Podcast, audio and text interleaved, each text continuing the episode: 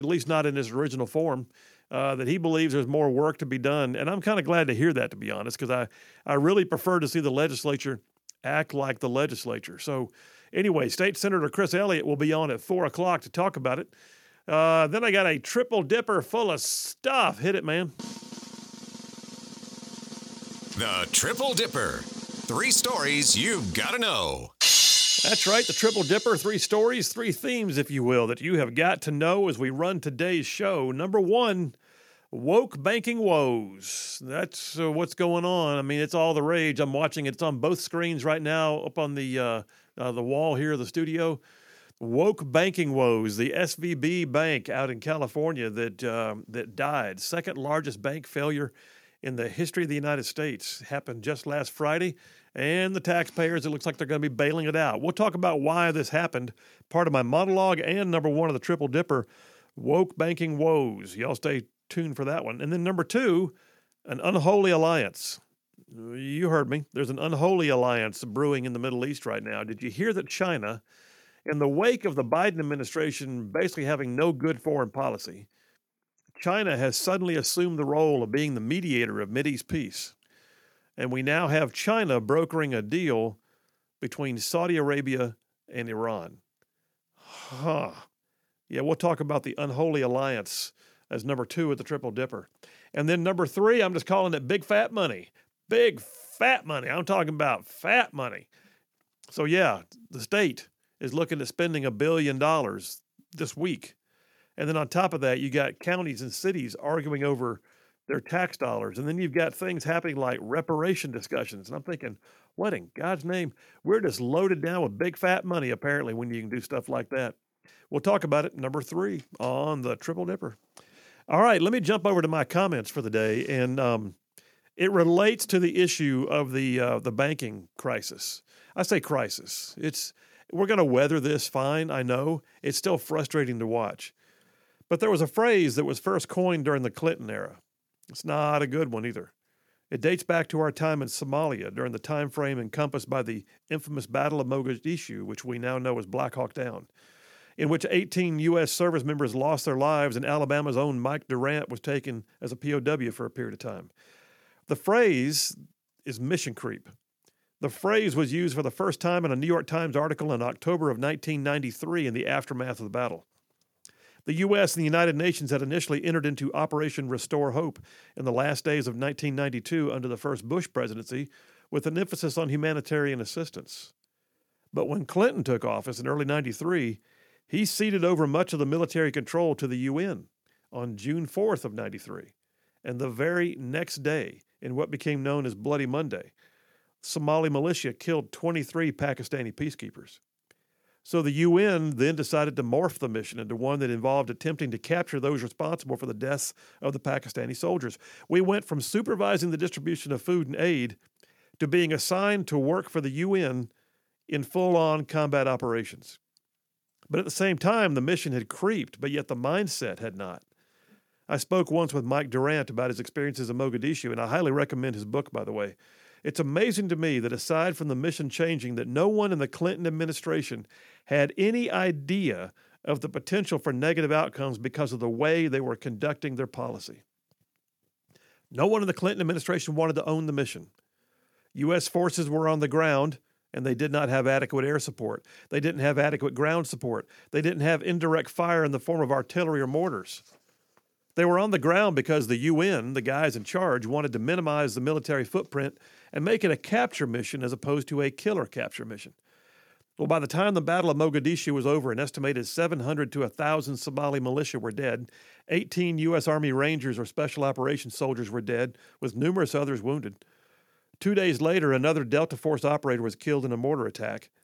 Multiple citations for valor in combat were awarded to include two posthumous Medals of Honor for Delta operators Gary Gordon and Randy Shughart, who saved Mike Durant's life when his Super 6.4 Blackhawk was shot down. Now, that's a heck of a body count for a humanitarian aid mission, right? Well, you can attribute all of that to mission creep. Now, I'm not so naive as to try and portray what happened in Somalia in 1993 might not have some other explanations. But I also know, too, the best laid plans never survive first contact with the enemy. Sometimes you have to pivot. Sometimes you have to change the dynamic. Sometimes you move the mission. But that's different. That's not mission creep. Mission creep occurs when you have a gradual or incremental expansion of a mission beyond its original or intended scope, a creep that occurs because of lax policies and lazy leadership and outright negligence. Mission creep occurs when, generally speaking, there is some cataclysmic moment that creates a terminal event, something bad that occurs that wakes everyone up and unfortunately also too often results in the loss of life, limb, or property. Now, transfer the phrase mission creep to corporate America, and you may have an explanation for the failure late last week of SVB Bank. If you haven't been tracking the news on this story, then just know this one of the largest bank's failures in the history of the United States occurred late last week as the federal regulators woke up and realized that mission creep had laid hold of SVB Bank and that billions, literally billions, in assets were at risk. Why? Because it appears the leadership of SVB had bought into the idea that their job did not include maximum return for shareholders. SVB did not appear as concerned with its original mission to safeguard assets and ensure adequate capitalization. No, SVB leadership was distracted because they had become entrenched in woke capitalism. They leaned on the mantra that environmental social governance, or ESG criteria, carried weight sufficient to make their mission creep away from the safe and reasonable confines of actual banking. SVB, so committed to ESG and its progeny, diversity, equity, and inclusion, or DEI, that it had DEI efforts underway until the very end, but did not have a corporate regulatory compliance officer on its staff for the whole of its last year of existence. How can it be that a major regional bank can have so many red flags but yet, no one at the Fed or the regulatory agencies responsible for ensuring that mission creep does not occur in the banking world, that no one at the Fed or those various agencies caught this early enough in order to stop it. It's a reasonable question. It's one that needs to be asked because now, now in the wake of this debacle, the taxpayers are being asked to foot the burden and to bail out SVB Bank. Perhaps the answer to the real and needed question as to why federal regulators didn't intervene early when the warning signs were obviously there is because those same federal regulators have been pushing the same woke dogma down to the banks like SVB ever since Biden took office. This strange kabuki dance of wokeness is everywhere. And the Biden administration has made no bones about it. Everyone is to get on board. Maximizing shareholder profits, ensuring sound banking, good corporate policies, those take second place, or third, or fourth, in favor of wokeness in the form of ESG and DEI. It is mission creep in the corporate world.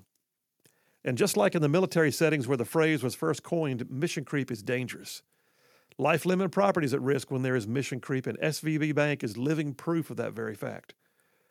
We have got to get our corporate world back to its primary missions.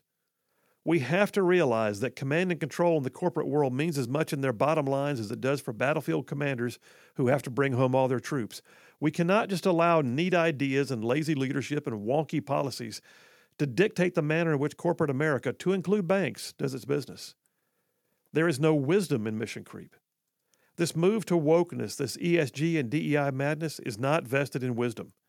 It is a mission creep that does not reflect the original mission in any way, and it is dangerous, and it can ruin lives. Woke mission creep. That's where we are. Woke mission creep, and it has to stop and it has to stop now. And that's a wrap for the right side way. Well, I got more on that topic, but yeah, that's so listen, if you are a bank that is failing, maybe it's not time to have, you know, gay pride activities and send all the women uh, who work for your bank on a special outing to celebrate, you know, the, the, the womanhood month or whatever. I mean, it just it goes on and on. Where was your compliance officer? Oh, that's right, you didn't have one, but you did have a DEI officer. Well, that makes no sense. All right, folks, we'll talk about it in detail. Phil Williams, Right Side Radio. Y'all stay tuned. We'll be right back.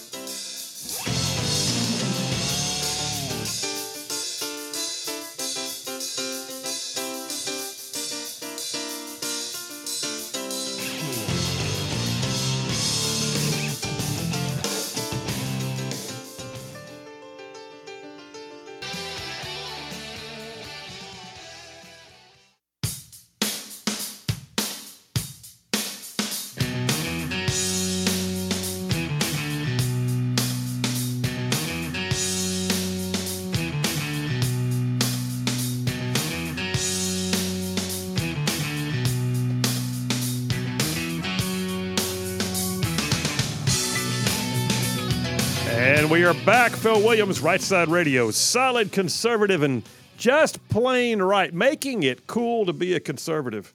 Uh, before we go any further, I've got to point out to you, uh, Boomer, that uh, Auburn made March Madness. Uh, Oh, they did. did well, you know what? Alabama did too. oh, I heard. I think I heard something about that. March Madness is coming up. It's this like the brackets came out last night. Like, yeah. Like, wow. In fact, I got a text over here. I just realized John from Huntsville says, Hey, Phil, Auburn did make March Madness tournament. what? See, he was excited about it too. Thank you, John. Appreciate you very much. Oh, okay. What if? I, okay, I got an idea. I, I like oh, March Lord, Madness. it's scary when you get I know, ideas. I know. I like March Madness. I like doing brackets. I actually I only follow a little bit through the whole season, but March Madness, I'm sure, just like many others, just love March Madness. What if we did a right side ruffian bracket? What? Yeah. Like, get everybody involved, you mean? Yeah, get anybody that wants to jump in on a bracket. So I've only done a bracket Involved. like once or twice myself. I've only done fantasy football once or twice. Um, I will admit, I did fairly well every time I tried. See, then I you don't, would I do don't want to awesome brag or anything, but there you have it. If if uh, McQueen joins you, just choose them by the colors. I'm going to tell her you said that. she, She's already heard it. she probably already has, Oh, but, but it'd be fun. So how would how would we? Okay, all right, all right. Now everybody's in. Everybody out there in ruffian land, listen up. Especially even doesn't matter if you're a big basketball fan. Here's No, just a thing. So how just for fun. How would we do this if Well- we're going to get everybody involved? We can't like keep track. We don't have a big enough whiteboard to keep track. of You don't do stuff. that anymore. It's a, it's all on an app. Uh, There, there's a March Madness Oh, app. I'm feeling so old right now. there's a March Madness app, and so um, I could actually um, figure it out, put a link on our website, and they all they have to do is go click it, and then they fill out. You know, they just choose the teams they want to choose, all the way through. And, and all right, so and they can't go back in and change it as like Correct. oh wait I'm- once once the first game starts, the bracket is locked. closed So it's and locked locked. out. Yeah. all right this is not on a gambling site. Oh Boomer. no no no no no gambling. So here. you actually is have you, you actually have an app. Mm-hmm. Well, I don't. It's March the March I, Madness. I feel like the old man going, "How's that work? Get off my grass." That's what I, I feel right now. we don't have to do it on a whiteboard. Because the last bracket I did, we had to print it out on the paper copier, you know, at, at work, and everybody had a stubby pencil or a pen, and you wrote in your stuff. had to give it to the secretary so you couldn't change it later. Now No, you're now- telling me I can have it on my phone. just on your phone, and you can check every after every game to see where you're at in the in the rankings. It's kind of fun. Okay, so so basically, what you're telling me is you're going to get all the. If we do this, If we do this, All right. We, we are not fully sanctioned yet, but if we do this, if we do this and we say the March Madness bracket, the right side ruffian March bracket, March Madness bracket, that people can just download the app to their phone, do their own, and, and we're going to have a group. You're going to set up a group that they all jump in on. That's and- right. Oh, really? yes, So the so Boomer will set it up, yeah. and everybody can who wants to participate downloads the app. Downloads the app and, then and we clicks may have link we and may they're have good to go. Just me and you in it, or we may or we may have three thousand people for all we know. it may it may just be you and I. May, maybe Alicia in there too. If that's the case. I'm going to win. Yeah, I I don't know. I don't know about I that. feel a box of maple bacon donuts coming up. All right, so all right. if if we do get a lot of people, we would have to get a prize. I say if we get very few people, we get a prize. Uh, if it's just you and I, we could do the maple bacon donuts. Absolutely. But so okay, so so bottom line is uh, if we do this, we got to have some prizes. Yes, All right, I know we have new T-shirts coming. we do have new T-shirts coming. All right, They'll so be here so soon. new T-shirts will be here shortly. These are the ones we ordered some that just flat out say right side ruffian on them, didn't we? Oh yeah, right side ruffian. Don't they on have it. kind of a, almost like a military look to them? It's the military green with black, right? It's gonna. They're gonna. See, many of you don't know that in one of Boomer's many lives, he he he had a T-shirt business, and so he Yes. knows all about this stuff. Yes. So I don't, I don't even I don't even question. I just say get her done, and he's, he's he gets it done. All right, so the new T-shirts are gonna be here soon, so we can definitely make we can throw some we can throw some swag in on T-shirts, We could. and I think we may need to find some more swag and build up a little uh, a little uh, little party basket. But here's okay, all right, we got a problem though. I, I got a question. What's that? I mean, what happens if we have three thousand people doing it, and and twelve hundred of them pick the same bracket, and we have Oh. twelve hundred winners? Well, there can't is a tie. t-shirts. there is a tiebreaker on the app. So once you pick all your teams, and then the uh, the final championship game, after you pick who's both there and the winner, you actually have to pick the score as well. So so then it really it it's very. I'm Oh. So then it weeds it down from it would- twelve hundred to seven hundred.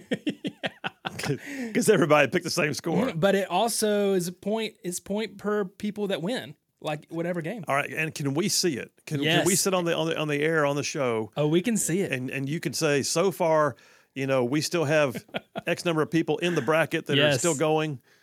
Okay, I'm liking this. I, it, would be a lot of fun. And again, if it's just you and I, I'd be like, "Hey, I'm winning right now." Yeah.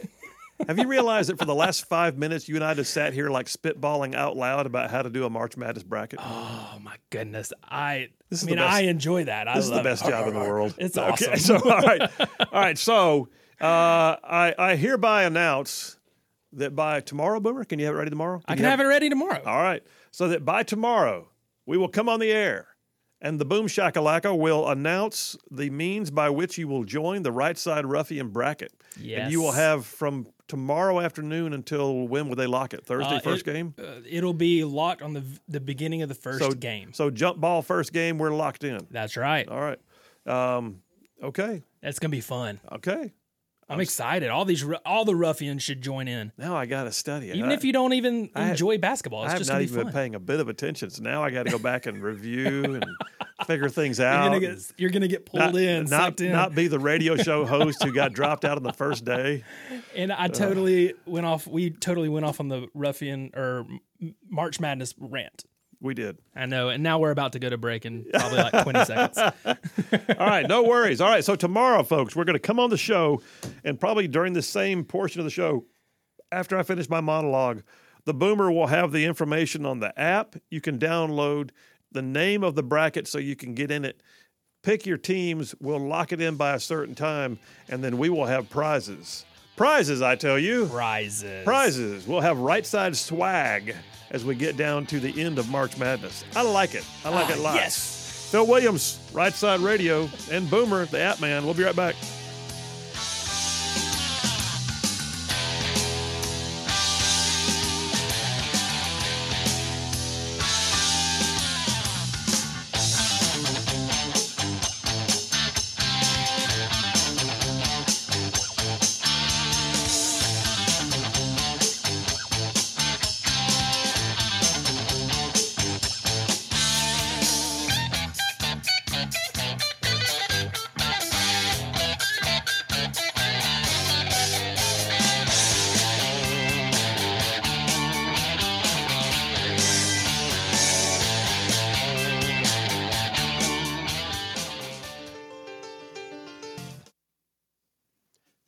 Right side ruffians out there, you are listening to Right Side Radio, solid conservative, just plain right.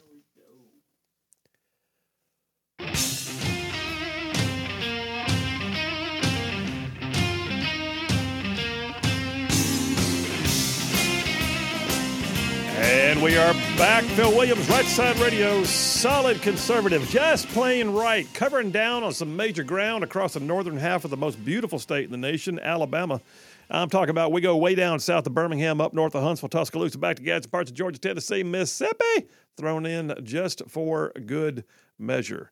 Uh, I'm loving the the text line blew up uh, on the uh, March bracket thing. So It uh, did. it did. So uh, I'm looking at. Uh, by the way, if you want to text in, here's the number 833-687-4448. That's 833-68 right. Um, 11. So here's one text uh, I showed Boomer a minute ago. Uh, State Representative Ernie Yarbrough just texted me. Apparently listening. Uh, Representative Yarbrough, appreciate you. He says you better include me on those. And then there's three emojis: a maple leaf, bacon strips, and a donut. That is clever. So yeah, you better include me on those maple bacon donuts, says uh, State Rep Yarbrough. We are in, man. We got you one. Uh, what else have I got in here? Uh, Brian from Huntsville says uh, uh, bankers need to join the bracket. Perhaps they can learn math. uh, Leanne from Huntsville, with regards to getting some swag there for the winter, she goes new apparel.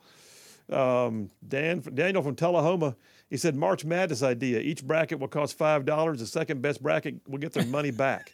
First place wins the rest. That's see, everybody.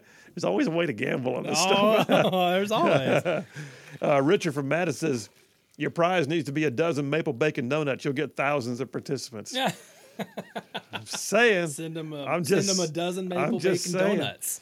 Charlene, Charlene got some the other day. Uh, my daughter and son-in-law were coming to the house to stay the weekend, and and uh, she she brought home maple bacon. I was like, Oh, man, that's man. awesome. Uh, Brandy from Athens says coffee mug. So we may have to make that happen, Boomer. Okay, I, I think I think we're overdue for some coffee mugs. I like it. We're gonna have to set up some shelves in the swag room. We are. Uh, Susan from Elkmont, what she got here? Let me see what it said. Yada yada yada yada. I can't. I don't know what she's saying. Um, okay, uh, Susan, I'm sorry, but you're referencing something and I can't see what it is you're referencing, so I have no idea how to answer your question. So I'll just have to wait till that one. Maybe you can give me a clarification. JT from Lacey Springs, Boomer, is there an app for completed or completing dippers? Friggin' JT. Just, just getting no respect whatsoever. Man, All right, let me jump over to uh, number one of the Triple Dipper, since JT's going to harass me. Number one of the Triple Dipper, I'm calling this the woke banking woes. Woke banking woes. I reached out to uh, Senator Katie Britt's office. Uh, for those who don't know, Senator Britt, um, she actually is a member of the Senate Banking Committee. So I, I texted with her um, her staff uh, over the weekend and asked if they had the ability to get her on the air today. And unfortunately, she was in uh, meetings at the same time as the show. And uh, but they said we can send you a statement. So sure enough, they did. So I got a text uh, from Sean Ross, uh, her director of communications. So I'm going to start off this by by reading uh, a message that I received directly today from uh, Senator Britt's office about the SVB bank crisis, the issues surrounding all of this, and then I'm going to dig into it more with a bunch of news stories. So here's what she said. Quote, my office and I have been in contact with federal financial regulators since Friday, and we continue to closely monitor the situation. The public deserves full transparency and accountability without regards to partisanship, and it's unacceptable. Here you go. It is unacceptable that this administration excluded Senate Republicans, including those on the Senate Banking Committee, from Sunday night's bicameral member briefing. Right now, says we have more questions than answers. Why did regulators not see this coming? Did Silicon Valley's focus on ESG distract from their fiduciary responsibilities, in turn contributing to its collapse? Ultimately, she says, American taxpayers should not have to foot the bill for bank executives' mismanagement and regulators' failure. I will continue to support the strength of our financial system, which is crucial to hardworking families, small businesses, retirees, and communicators or communities in every corner of our nation. Good, good statement. And some of that is what I expected to hear. The part that I did not expect to hear was the fact that all the emergency meetings yesterday, bicameral meetings, meaning there were House and Senate members called in to meet with the administration last night about this, you know, potential crisis. They did not include Republicans. To include members of the Senate Banking Committee. Y'all, that's that's freaking amazing. Here we are, the, the so if you're not familiar, SVB Bank, Silicon Valley Bank, is the 17th largest bank in the entire nation. And their failure on Friday became the second biggest bank failure in the history of the United States. That happened on Friday.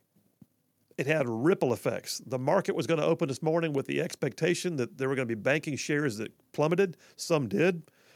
And there was also very deep concern that people were going to make a run on the banks because of just generalized panic. What happens to my money? I'll go take it out.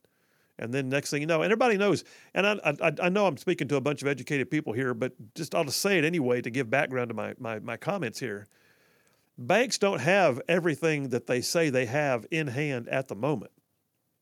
They have to leverage, invest, store over here, move over there. Next thing you know, it's, it's kind of like that scene from uh, It's a Wonderful Life where they were making a run on the bank, and and and Jimmy Stewart's character is going, "Your money's not here in my hands. Your money's in his house, and and and and his house is financed by that guy over there's money." And that's the way it works. It's all leveraged, but it's available because they recognize that not everybody's going to want their money back all at the same time. Well, last week, it became obvious SVB Bank was getting unstable for reasons I'll go into in a minute. But as SVB Bank began to get unstable, people began to make a run on the bank, literally pulling their deposits or shifting them to more stable platforms that the bank then couldn't use as, you know, banking leverage and other issues. And the FDIC had to just jump in there and put a freeze on it and lock the place down and take over the bank and put it in receivership. The 17th largest bank in the entire nation is now the second largest bank failure in the history of the nation. So these red flags have been there, though. That's the maddening piece. Like Senator Britt's statement said, why is this happening the way it is? Why did this happen? And, and by the way, where are all the people that are supposed to be watching this and, and, and, and making sure that it's not going to happen? Where were they? Because we are supposed to have safeguards in place. We're supposed to have regulatory agencies who take up a lot of space, but are they doing what they're supposed to be doing? Got a story here from Fox Business. It points out in the opening paragraph what I said a moment ago. This is the 17th largest bank, now the second biggest bank failure in U.S. history. It was a management issue. They seriously did not have a cash, they had a serious cash shortage on hand because they did not do a good job of managing their flow. And, and here's the reason. Here, here's, here's what we believe. Here are the market forces that drove it, all right? Now, there's management forces and market forces. And then I would also point out there are what I would call administration, Biden administration forces. The article points out in response to the worst inflation in 40 years, which we've been in, which is part of the Biden economy, the Federal Reserve undertook one of its most aggressive rate hiking programs in history. Okay, remember that. You've seen it. The Fed's raising the rates, trying to trying to bring down the inflation that has been brought up by the Biden overspending and the Biden, you know, poor decision making. And it says that as the Fed raised its rates in response, U.S. investors began to sell down their stocks, and the S&P went off by like 18% in 2022. The Nasdaq dropped by 33%. It was also, by the way, the worst year ever for U.S. bonds. So the bond index was down 13%. And then there was trillions of dollars in government spending that kept going on anyway, which meant that banks were getting a flush with cash situation where people were depositing more money because they had more money because the federal government kept flooding the market with money. And so all these influxes of deposits began. So what did they do? So as I understand it, and I'm not an expert on this, by the way, I'm not. But as I understand it, banks like SVB began to put a lot of their investments into treasury bonds. And then lo and behold, the bonds became the bond market became a really bad place to have had your money. U.S. banks took something like a $600 billion hit last year in losses. Meanwhile, SVB should have done the smart thing. They should have moved things out of some of those risky investments they had made with their leverage, with their money, but they didn't. And as rates began to go up and people began to require more of their cash in order to meet, make ends meet because the price of eggs and bacon went up, you've got literally portfolio losses, big time. People are pulling money out of their retirement accounts and, and making fewer deposits into the bank, which means the SVB suddenly found itself over leveraged and undercapitalized and unable to make things work. And they failed. And what's, what's, what's flying a little bit under the radar is they're not the only bank. Another much smaller bank called Signature Bank out of New York also collapsed on Sunday. So then you got to look at it and go, well, what the heck? Where are the people who are supposed to be watching this? Well, you got the Financial Stability Oversight Council, which was created in 2010 after 2010 after the, uh, two, the 2008 financial crisis. It was meant to avert this sort of thing. They're supposed to watch this stuff. They're supposed to see the trends and and and sort of recognize when banks are not heading in the right direction and put out regulatory, you know, options and, and oversight. They do it. The council, by the way, that council is chaired by Treasury Secretary Janet Yellen, Biden's appointee, Fed Chairman Powell, the head of the FDIC, the Bureau of Consumer Financial Protection, the head of the SEC. These are like big name people. At top of the list, by the way, is Treasury Secretary Janet Yellen. Well, what was that council doing? Well, on February 10th, they had their big video conference. They all got together on Zoom. And they talked about how important it was to pay attention to climate related financial risks. Yeah, you heard me. The regulatory bodies that oversee this stuff, that are supposed to catch it before it happens, they were focusing on what they called climate change being an emerging threat to our U.S. financial stability. Well, I'm pretty sure that's not what caused SVB Bank to go down, except that SVB Bank definitely got caught up in what you might call woke policies. So all of this was potentially foreseeable. There's never been, this article points out that I got from Fox Business. It's a great article. It's one of the best ones I found. Headline on it is Silicon Valley Bank had more red flags than a CCP meeting. That's a great line. But they point out there's never been a rate tightening cycle like what we're in right now without there being financial shock, which means that smart people who are in charge of smart stuff like this are supposed to be making this a little more foreseeable. When you have rate hikes, it drains liquidity out of the system, and you got to know that stuff's going to happen. And so you put out advisories and you say, hey, don't over leverage. What happened? Nothing. Nothing. Too busy focusing on climate change. And so SVB, SVB failed. Um, we're going to talk about this in detail, like, you know, the fact that, oh, I don't know, SVB uh, started selling off its shares. Woohoo! Or how about the fact that we got, uh, um, you know, Gay Pride Week activities at, at SVB when they were should have been focusing on regulatory burdens. I got a caller. I got about a minute before the break, so I'll do that real quick. Is that is that Wolverine Dan? Wolverine Dan, how you doing, buddy? I got about a minute. What you got? Well, you know, first off, that lady's name is Yellen. Her name should be Whisper because you only hear a peep from that idiot, okay? All right? And the bottom line is this, you know, oh, no responsibility what it is, my friend. Okay, yeah, I, uh, first off, yeah, you know, they're going to bail us out. You know, don't worry about the money. We will just do bad investments. We'll spend money like crazy. Oh, we'll print some more. You know, you know, I live in California. Hey, I got to take a crap. Just let me go on the street crap. You know, whatever. You know, it's things like that. There's no responsibility. My gosh, I cannot believe every day it seems to be getting worse and worse. And then there's old guys like me. They're losing their freaking mind and I, I sometimes I kind of wish that I didn't hear it or I forgot about it. I like you know because this is just frustrating as all get up. But then other people listen to this and it's like it's nothing. Whatever, you know. Uh, let me just go inside my Monopoly game and you know get the uh, uh, free pass to go and grab a couple fake dollar bills and I'm good to go.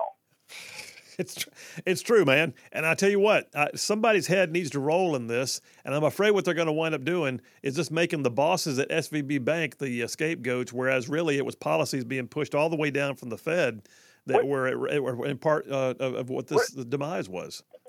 Real, real quickly before you leave, listen. Yeah. Bottom line is this: they, there's so much corruption going on, and when they do get in trouble, and they do point the finger at the person, and that is the person that did whatever they did, most likely uh, somebody a couple lowers level than them will get in trouble. They will never get in trouble. They get spanked on the hand, give them their retirement, and send them home. Boy, give me discipline like that all day long. Wolverine Dan, we got to go, buddy. Appreciate you calling in, making your points. Uh, all right, Boomer, take me to a break, man. We'll do it right now. I ran about a minute and a half long, so we'll come back have a short segment. But we're not done with this. We got to talk about this. It's uh, woke banking woes. Some of what I'm about to read out to you is going to make you mad. Brace yourselves. We'll be right back.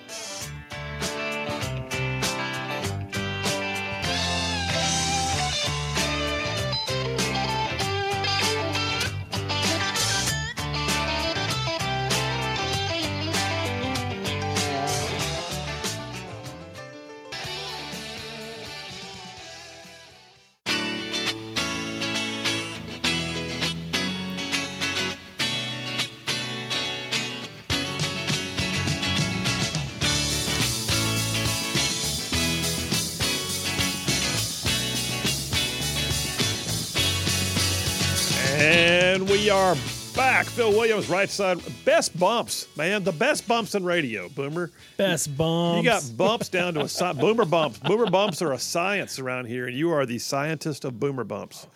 Um, liking it. Uh, we're back, by the way. Right side radio.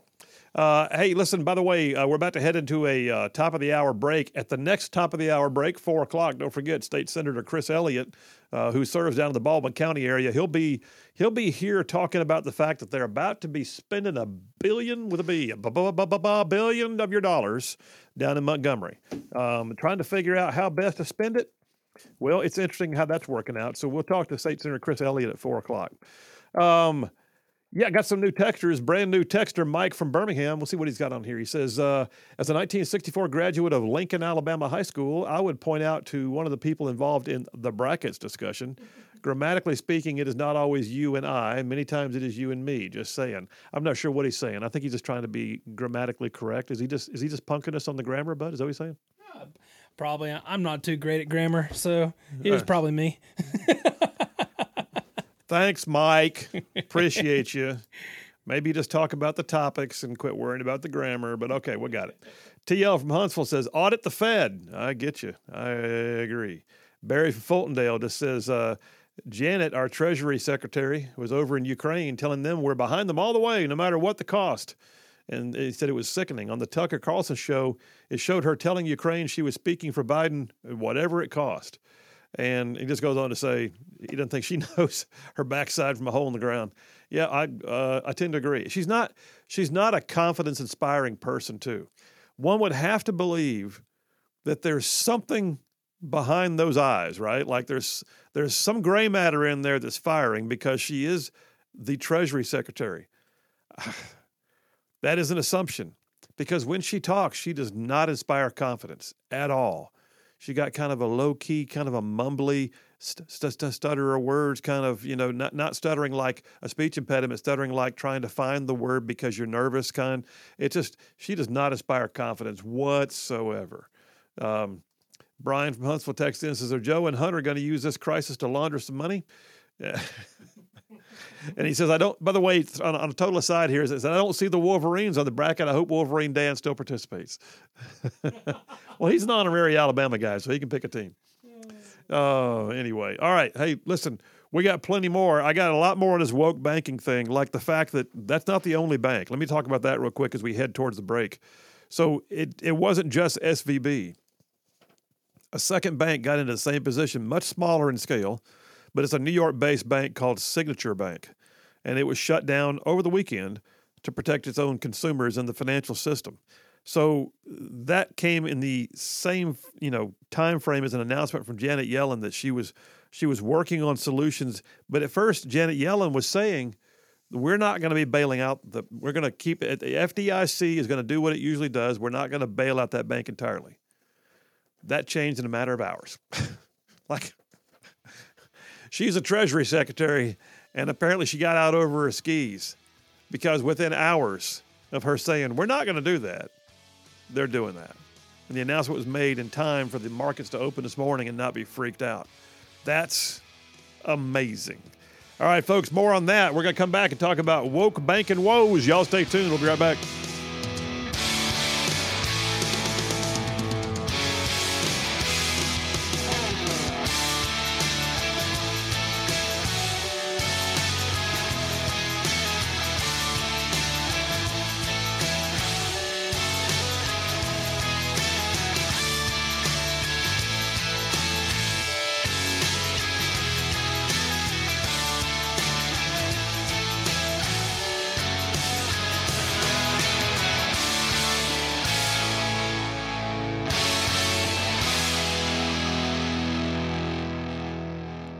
Right side ruffians out there, you are listening to Right Side Radio, solid conservative, just plain right.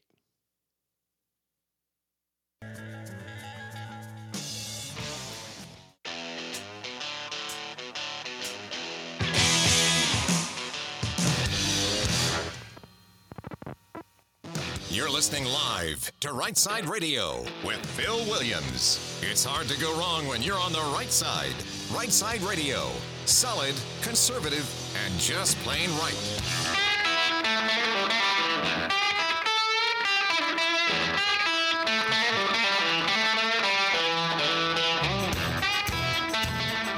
Alabama's syndicated news talk leader, Right Side Radio. Phil Williams here live in the Right Side studios for hour number two local, state, national, international sometimes. We cover all the issues, man. Solid conservative and just plain right. So, uh, going back to our topic at hand, woke banking woes. I was talking about Secretary, Treasury Secretary Janet Yellen uh, right before the break, and uh, Hans from Biloxi, Mississippi, just texted in and said, uh, Yellen sounds more like Pelosi after her midday martini lunch. Uh, so, so I, sometimes I read these texts we get from our, our, our listeners, and I wish I had thought to say those things. yes, some of them are quick. Some of them, man. Some of them, yeah. Wow. Um, all right, listen.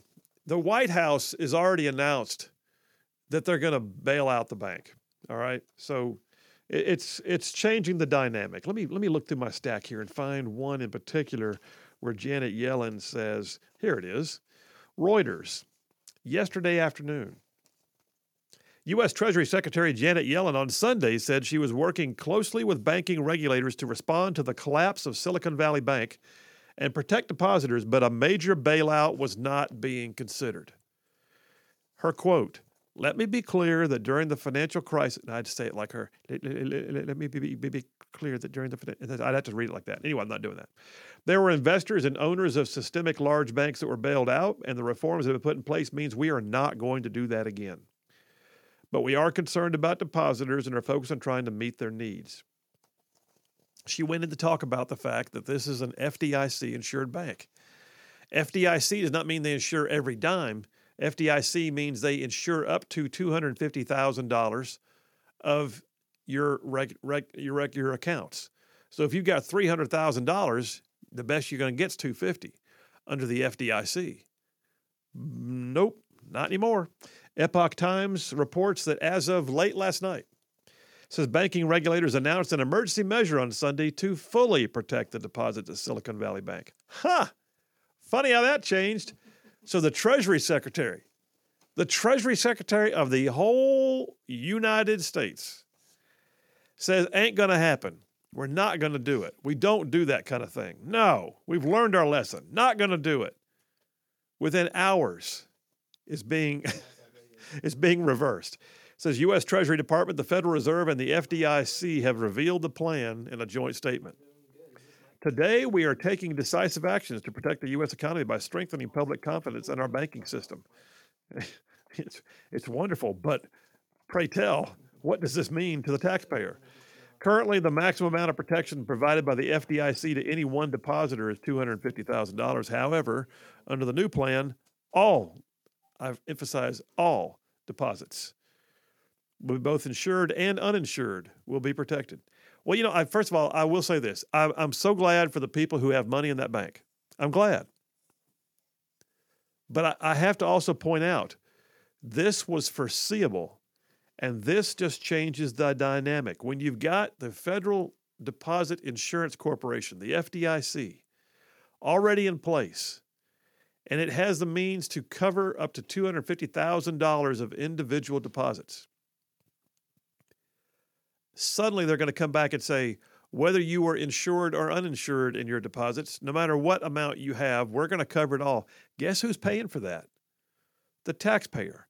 We're talking about right now, this article says the Treasury Department will make available up to $25 billion from the Exchange Stabilization Fund as a backstop for the uh, the bank. So so it's getting bailed out. I just saw a moment ago on the screen, by the way. Uh, the White House is trying to play this down and say this is not a bailout. Well, then what is it? What they're trying to say, I haven't I haven't heard the statement, but here's what I'm predicting. I'm going to go find it in a little bit during a break.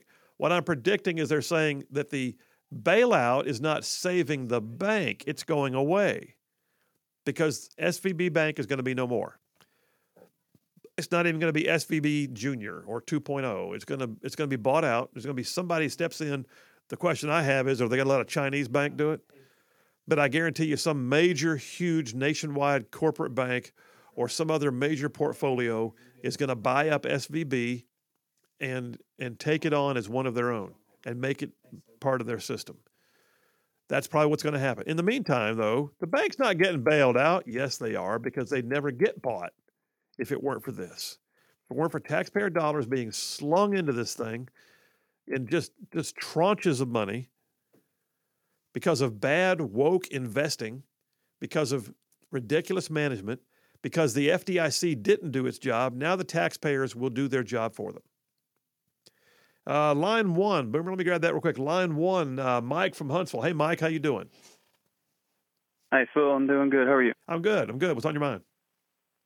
Uh, I was wanting to know have you heard of a CBDC? Uh, I, I may have, but I'm not sure about the acronym. What do you mean? Central bank digital currency. Oh, yes, I have. Yes, I have. Okay. Uh, how do you think this event uh, plays into the, all that. I guess what I'd like to know and hear more from you, since you have a large audience in the valley and the area, is um, what are your recommendations to people to avoid the CBDC? Well, you, are asking me to get into a topic that I'm not fully prepared to talk about yet. I'll be honest with you. I'm, I'm here talking about bailing out banks in California, but but my, my here's here's the first the first thing that I would say to that: extreme caution when the two first words are central bank. All right. So when you when you start pulling things in to a government sanctioned centralized authority, you have the opportunity then, especially when it's digital, to have them turn off your currency because you've done something they don't like. So if we get down to the point that someone has got a red flag law that says, you know, hey, that guy can't buy guns, and they think you're buying guns, and they decide to turn you off. I'm I'm I'm throwing I'm, I'm giving you some wingding ideas here, but the reality is, when you jump into something that starts off with the phrase centralized bank, be very wary. That's my first thought. Uh, Mike, well, I, I, go ahead. I was going to say I fully agree with you. Uh, my only concern is that there are no alternatives right now. It looks like we're headed directly for it, and the only lifeboat that I can make out is something like Bitcoin. Well, and people listening can snuff at that, but I'm pretty convinced they're going to end up using a CBDC or Bitcoin. Well, and we've got right now they need to make their choice. We've got multiple states right now. My understanding, multiple states are passing state laws to prevent CBDC, centralized banking, digital currency, uh, and we'll see how that plays out. Mike got another call on the line. I got to run get it real quick. Thanks for the call. Uh, line two is that Brian? Brian from Huntsville. How you doing, buddy? Uh, yes, and the other gentleman made Mike. I guess it was made the preface to that as far as the CBDC because I'm wondering how much this is going to push that forward. But remember, back in the day, states had their own currency. Oh yeah, they're trying to push us to a cash a cashless society to where they can keep track of everything and control it, like both of you gentlemen just said. Well, and I, I, but, I don't disagree. In fact, uh, I, my conspiracy theory side of me just wonders: was this bank allowed to fail as a you know some a precursor to a need for this? If you know what I mean. Well, it's in California. Why shouldn't they allow it to fail? Sorry, I had to throw that out there. You have a good one. Sir. You too, buddy. Bye. See you. Oh man, I'm telling you right now. But yeah, we are. We're looking, and, and that's that's it's it's it's very scary when you look at the fact that they're, they're talking about and I appreciate Mike from Huntsville. It's not I, I, can't go fully into the CBDC. I'm not prepared for that right now. My stack of stuff sitting here in front of me is related more to banking failures, but I do not deny that between Mike and Brian right there, it brings up the thought.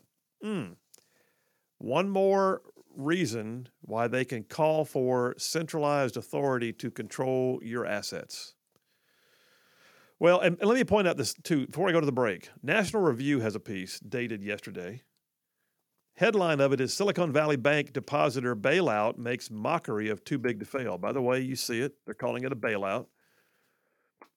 SVB Bank has now sort of broken the mold. I pointed out a minute ago that the FDIC guarantees deposits up to $250,000. That's the way it's supposed to work. That's the system. That's what we all live under. That's the risk. If you've got all your money, that's why you see people that that diversify their portfolio or they diversify their deposits. When you've got that many assets, you start putting some here, some there because you don't want one to go down and you lose everything. Well, it says regulators are not stepping in to rescue SVB as an institution, but yet the Treasury Department, the Fed, the FDIC have announced they will make sure that all depositors at SVB, actually the people, the, the bank hold, the, the, the, the people who hold the dollars in their name, uh, will have access to all of their money on Monday, even if those deposits exceed $250,000. Here's the key point defenders of this decision will try to make it seem like it's an extraordinary one off decision, but in practice, it has now created a huge moral hazard by signaling that the $250,000 FDIC limit does not really exist in practice. The clear signal it sends is that when financial institutions make poor decisions, the government will swoop in to clean up the mess no matter what the regulations or law says. Well, I'm going to come right back and give you some things that'll make you mad about what they were doing at the bank as they were just literally torching their portfolio. Like, you know, I don't know, maybe they were paying out big bonuses on the day it collapsed. Phil Williams, Right Side Radio. Y'all stay tuned. We'll be right back.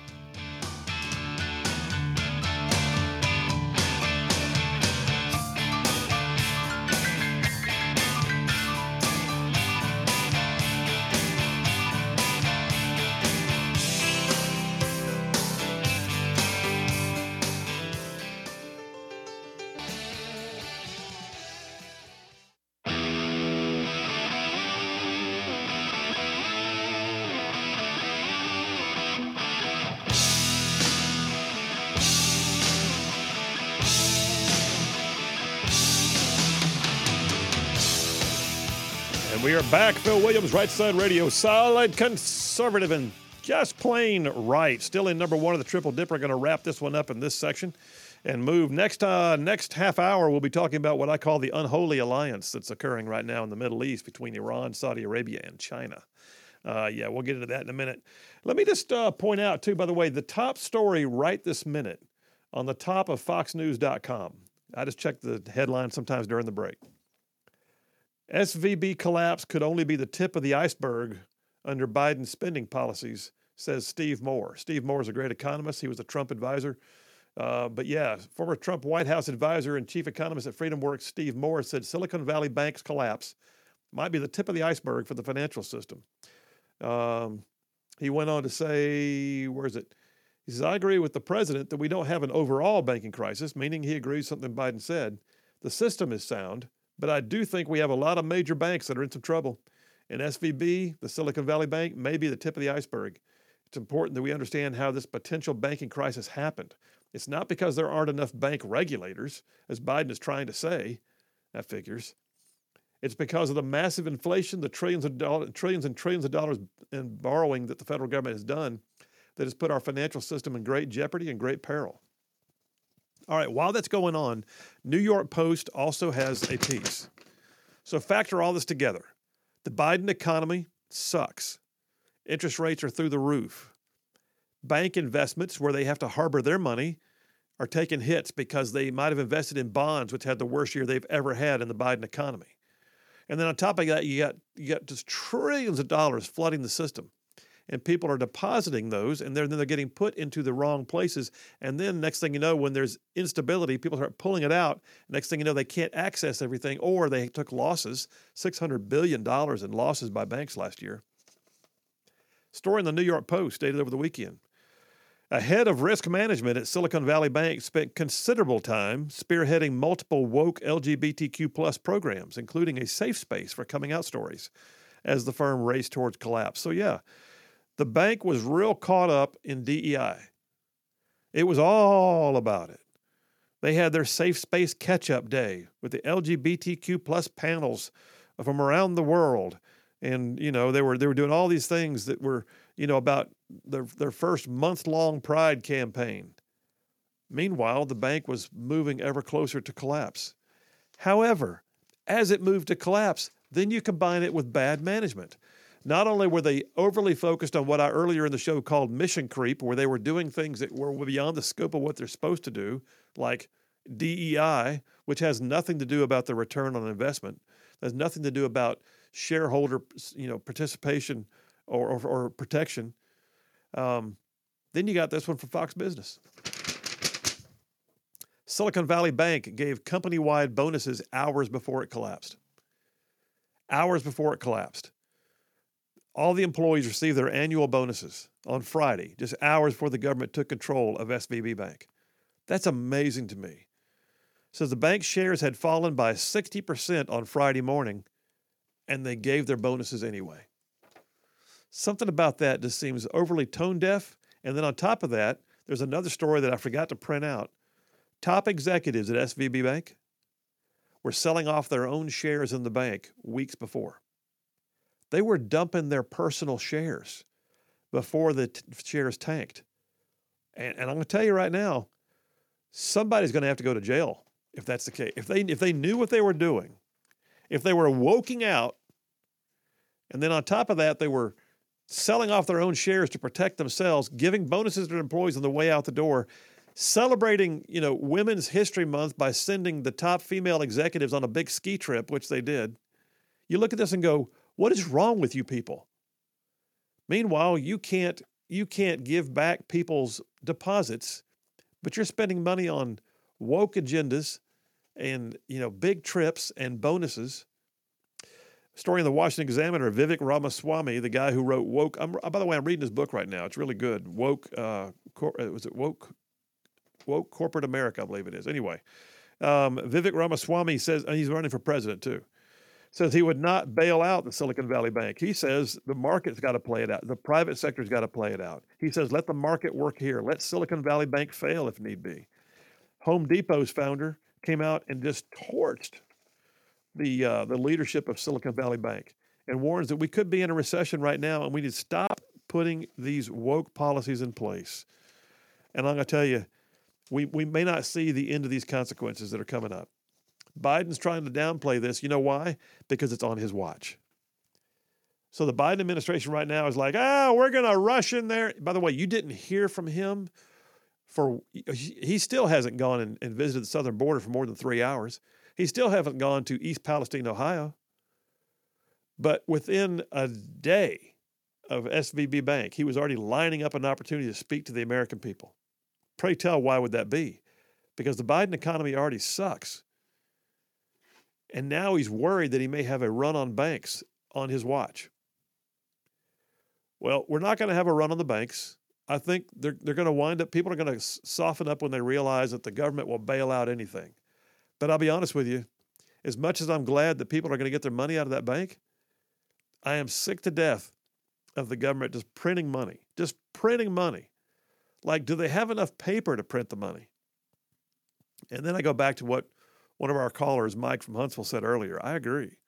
I'm concerned that they're pushing us towards a centralized control where they can see it, shut it off, give it to you when they feel like, ration it for you, tell you how to spend it or not spend it. Anyway, we'll see. We'll see. That's enough of that. Woke banking woes. Coming up next, number two of the Triple Dipper the unholy alliance in the Middle East. I'll tell you about it. Phil Williams, Right Side Radio. Y'all stay tuned. We'll be right back.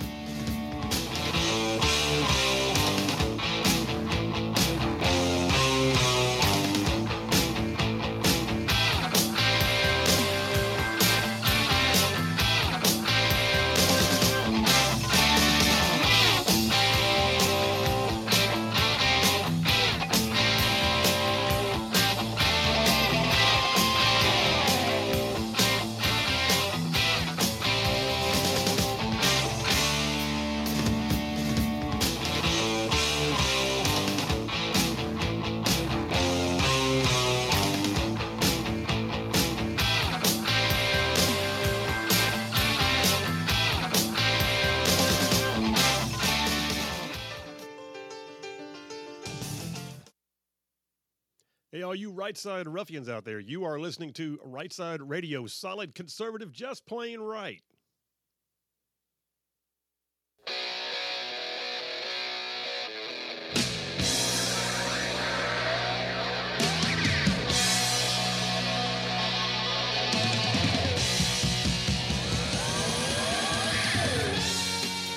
And we are back. Phil Williams, Right Side Radio, solid conservative, just plain right, covering down on some major ground across the northern half of the beautiful state of Alabama. I'm talking about down south of Birmingham, up north of Huntsville, Tuscaloosa, back to Gadsden, parts of Georgia, Tennessee, Mississippi, thrown in just for good measure. All right. Hey, um, listen, we're going to switch gears here, and I will tell you that the text lines are still going. If you want to text in, 833 687 4448. That's also the number you can call on. It's 833 68 Right. Um, tell me your thoughts. I got several folks who got thoughts. Remember, we got somebody new on the text line there, too, right at the very top. Uh, Racing from Hawaii. Love the fact that we got a guy in Hawaii that texts in. But Racing from Hawaii just texted in with regards to the bank bailout says they assumed. I'm sorry, I got the wrong one here. He said uh, the bank bailout's another deep state plan to take more control over we the people. I agree. I agree. Keep your eyes open. Um, with regards to the unholy alliance in the Middle East that I am uh, about to start talking about, uh, Brian from Huntsville, Texas, in says, "Who hold, holds Bagram today?" Yep, that would probably be China.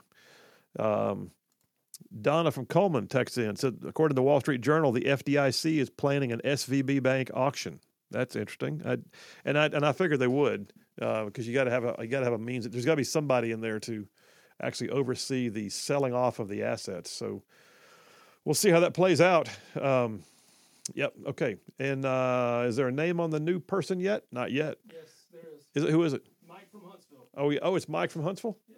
Uh, I, oh, I see. He's the same one that called in earlier. Okay. All right. Appreciate it, Mike. Thank you. Appreciate you being on the text line too. All right. Hey, uh, let me jump into number two of the Triple Dipper. I'm calling it the Unholy Alliance.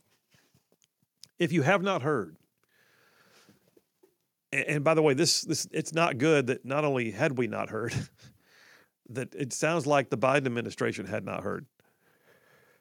But history was made this past Thursday or Friday when it was suddenly announced that China, China, had brokered a deal to reestablish dip- diplomatic relations between Saudi Arabia and Iran. Do you remember a few years ago when Saudi Arabia hosted President Trump for a major state visit and established what appeared to be a new level of relations with Saudi Arabia? A nation that certainly has its warts and blemishes. Of course it does. Some of our other allies also have their own warts and blemishes. And, and yet, immediately upon taking office, President Biden referred to them, I think he referred to them as a pariah. I've forgotten what exactly he said, but basically he said he didn't like Saudi Arabia, had no intent to really pursue that level. Of, so it just fell apart. It just kind of began to falter.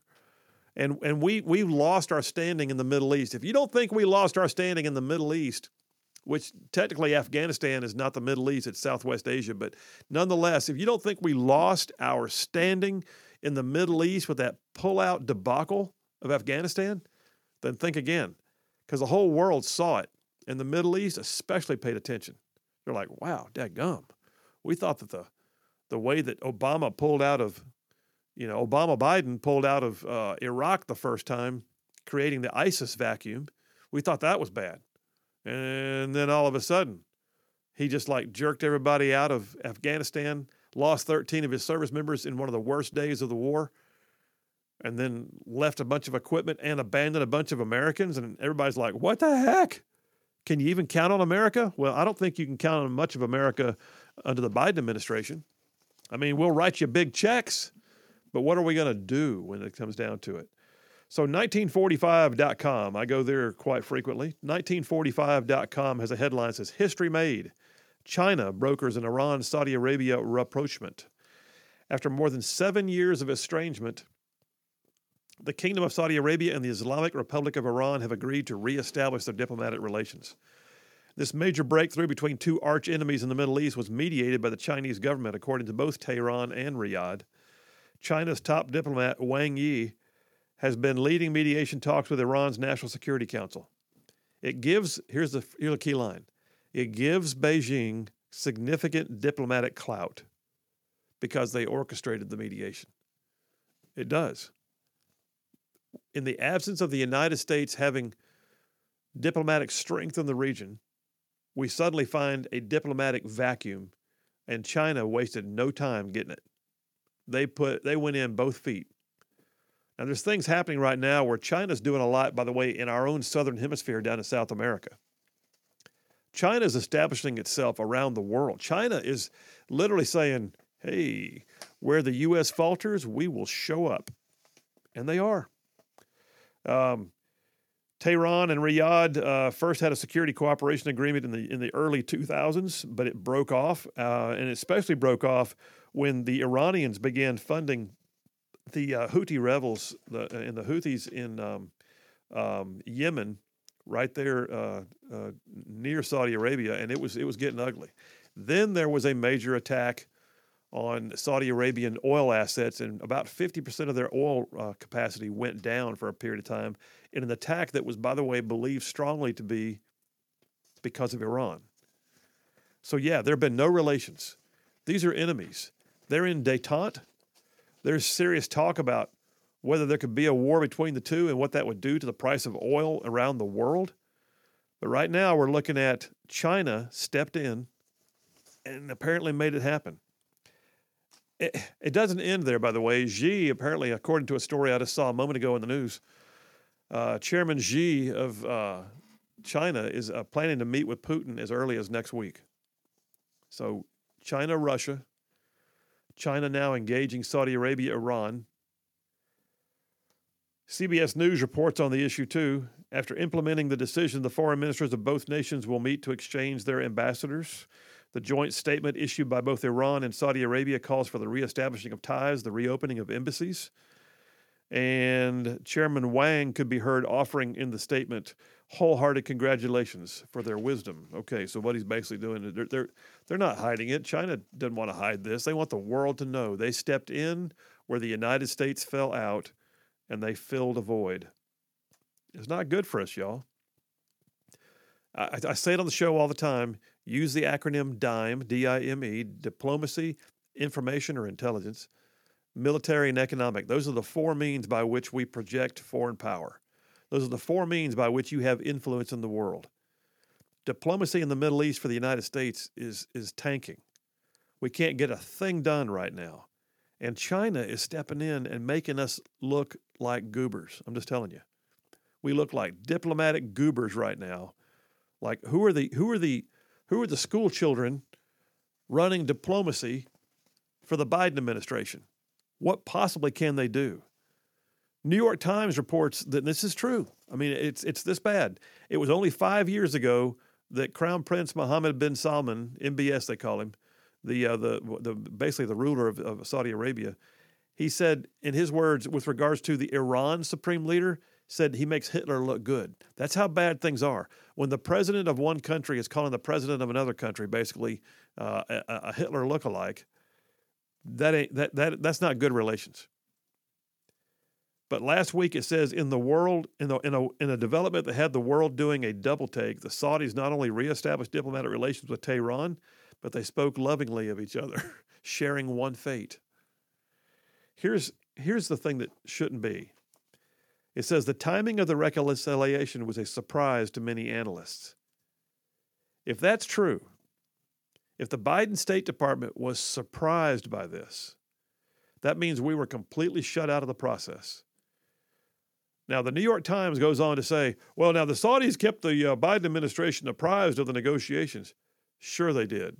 So, on the one hand, you point out that it was a surprise to many analysts, but they were they were telling us things as they went along. Sure, they were. Sure, they were. What's really happened is the U.S. was shut out. In my opinion, you're looking at a, a at a Middle East, a flashpoint of of of war perpetually, where Iran is trying to go nuclear. Saudi Arabia does not want to have a nuclear Iran. The two are in, in detente the United States can't get a thing done. So what happens? Our near peer adversary on the world stage steps in and becomes us, if you will. The United States got replaced by China as China came in and takes the credit for establishing. You know, we had the Abraham Accords just a few years ago under the Trump administration. The Abraham Accords were bringing peace like we had never seen before where nations that had been opposed to Israel were signing up for the Abraham Accords. The, the U.S. Embassy was moved to Jerusalem. Things were changing in the Middle East, and they were changing whether Iran was happy or not. As Iran continues to be an adversary and one of the chief exporters of terrorism around the world. And now all of a sudden, China shows up because the U.S. can't get it done anymore, apparently, under the Biden administration. And we look feckless. We absolutely look feckless as China fills the role. I got a little more on this. Tell you what, Boomer, go ahead and take us to a break, brother. We'll do that right now. We'll take the break. We'll come back, finish up this section on the unholy alliance brewing right now in the Middle East. And then, top of the hour, we're going to switch gears, talk about big fat money. State Senator Chris Elliott calling in. Y'all stay tuned. We'll be right back.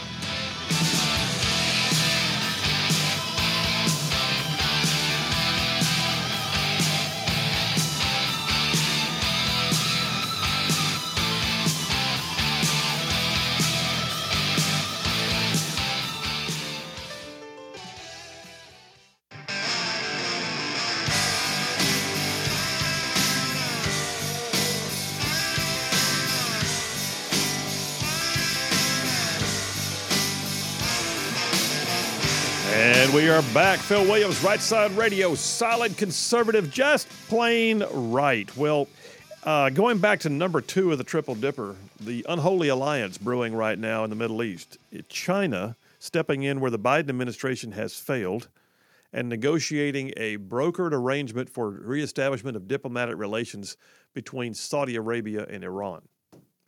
Now, first of all, am I glad that Saudi Arabia and Iran may have established relations? Maybe. Uh, I'm not a big fan of Iran, period. I'm not a huge fan of Saudi Arabia, but I'm a far bigger fan of Saudi Arabia than I am of Iran, that's for sure. Iran is, is, is not just prone to mischief, Iran is, is prone to terror. They, they are the chief exporter of terror in, in the world, if I'm not mistaken. But I want to make sure that we get this in. BreakingDefense.com. BreakingDefense.com. The White House says it welcomes the Beijing brokered Iran Saudi, Saudi uh, rapprochement, and it's not about China. Yes, it is. Yes, it is. That's ridiculous. And once again, John Kirby gets trotted out there to, you know, I used to think John Kirby was kind of like smooth and pretty good.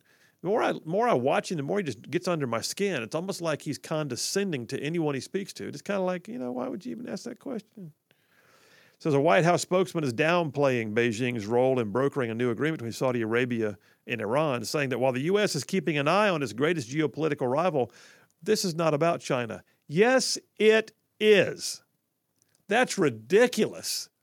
The very you got our near peer adversary stepping in where we have been the lead for decades and and brokering deals between people that we have great concerns about and strong relationships with. Saudi Arabia is one of our biggest allies in the Middle East. They are, whether you know, whether we all like everything that each other does or not. And China steps into our void. It's really not about China. Yes, it is. Yes, it. China thinks it's all about China. How about that?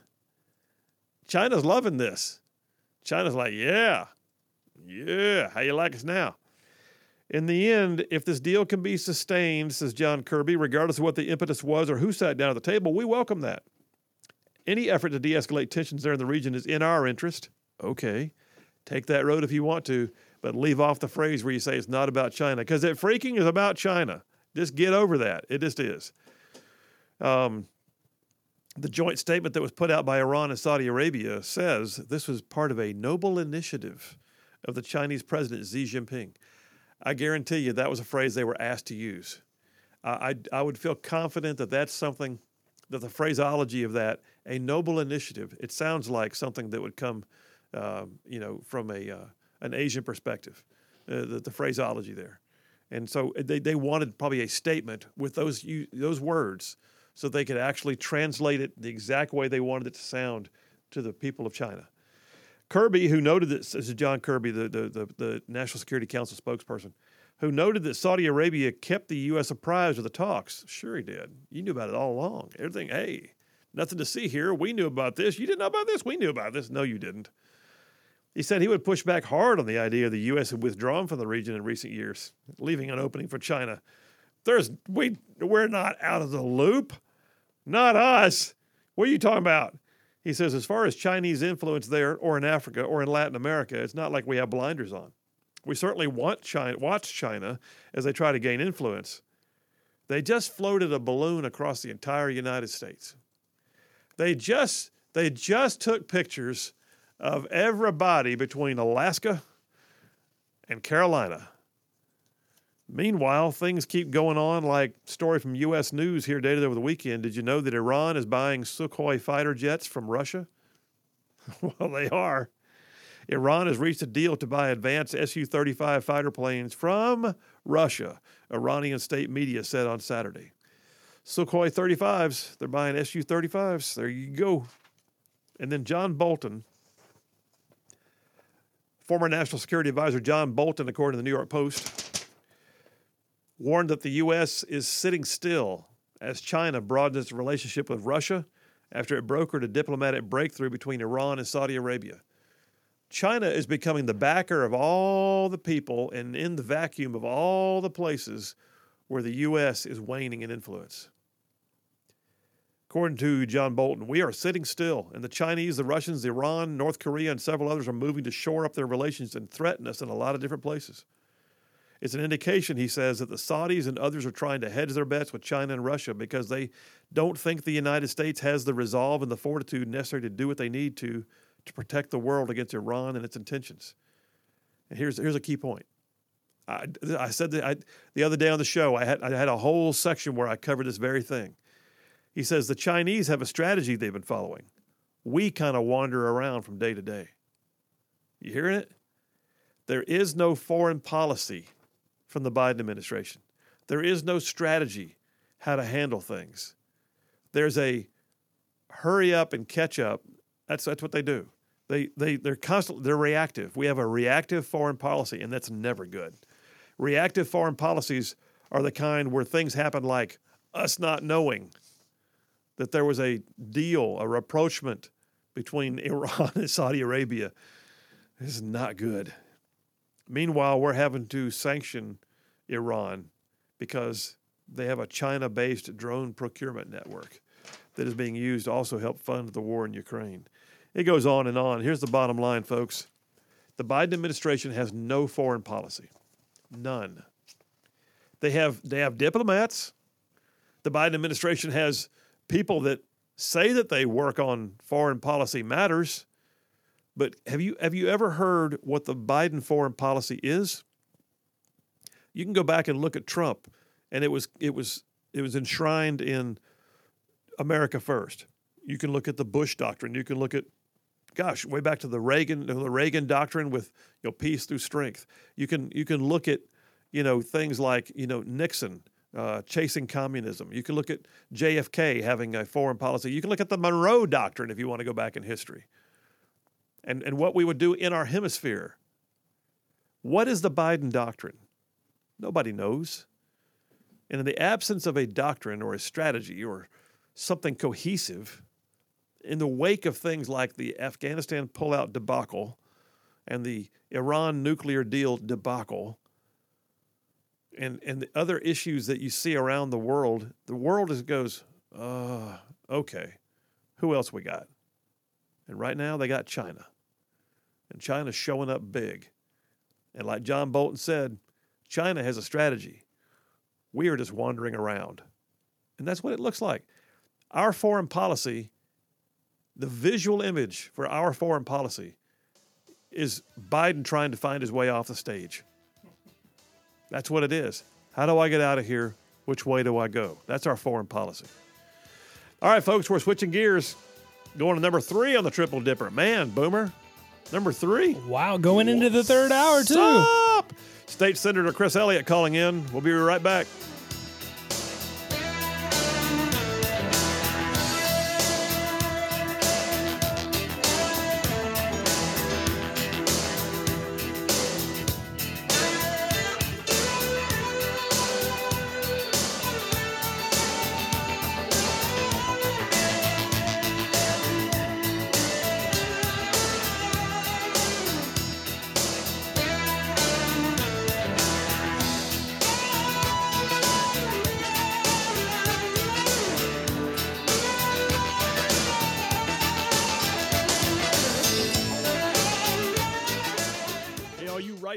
Ruffians out there, you are listening to Right Side Radio, solid conservative, just plain right.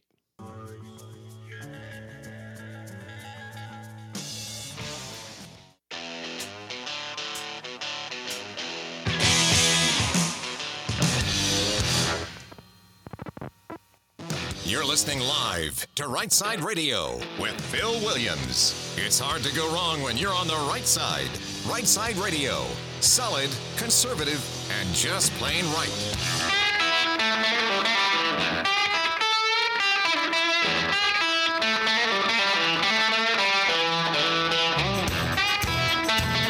Alabama's syndicated news talk leader, Right Side Radio. Phil Williams here live in the Right Side studios for hour number three. We got the local, the state, the national, sometimes the international. And yeah, like the dude said, we cover down on all the issues solid, conservative, and just plain right. We'll go into the phones now. So we're in number three of the Triple Dipper for the day.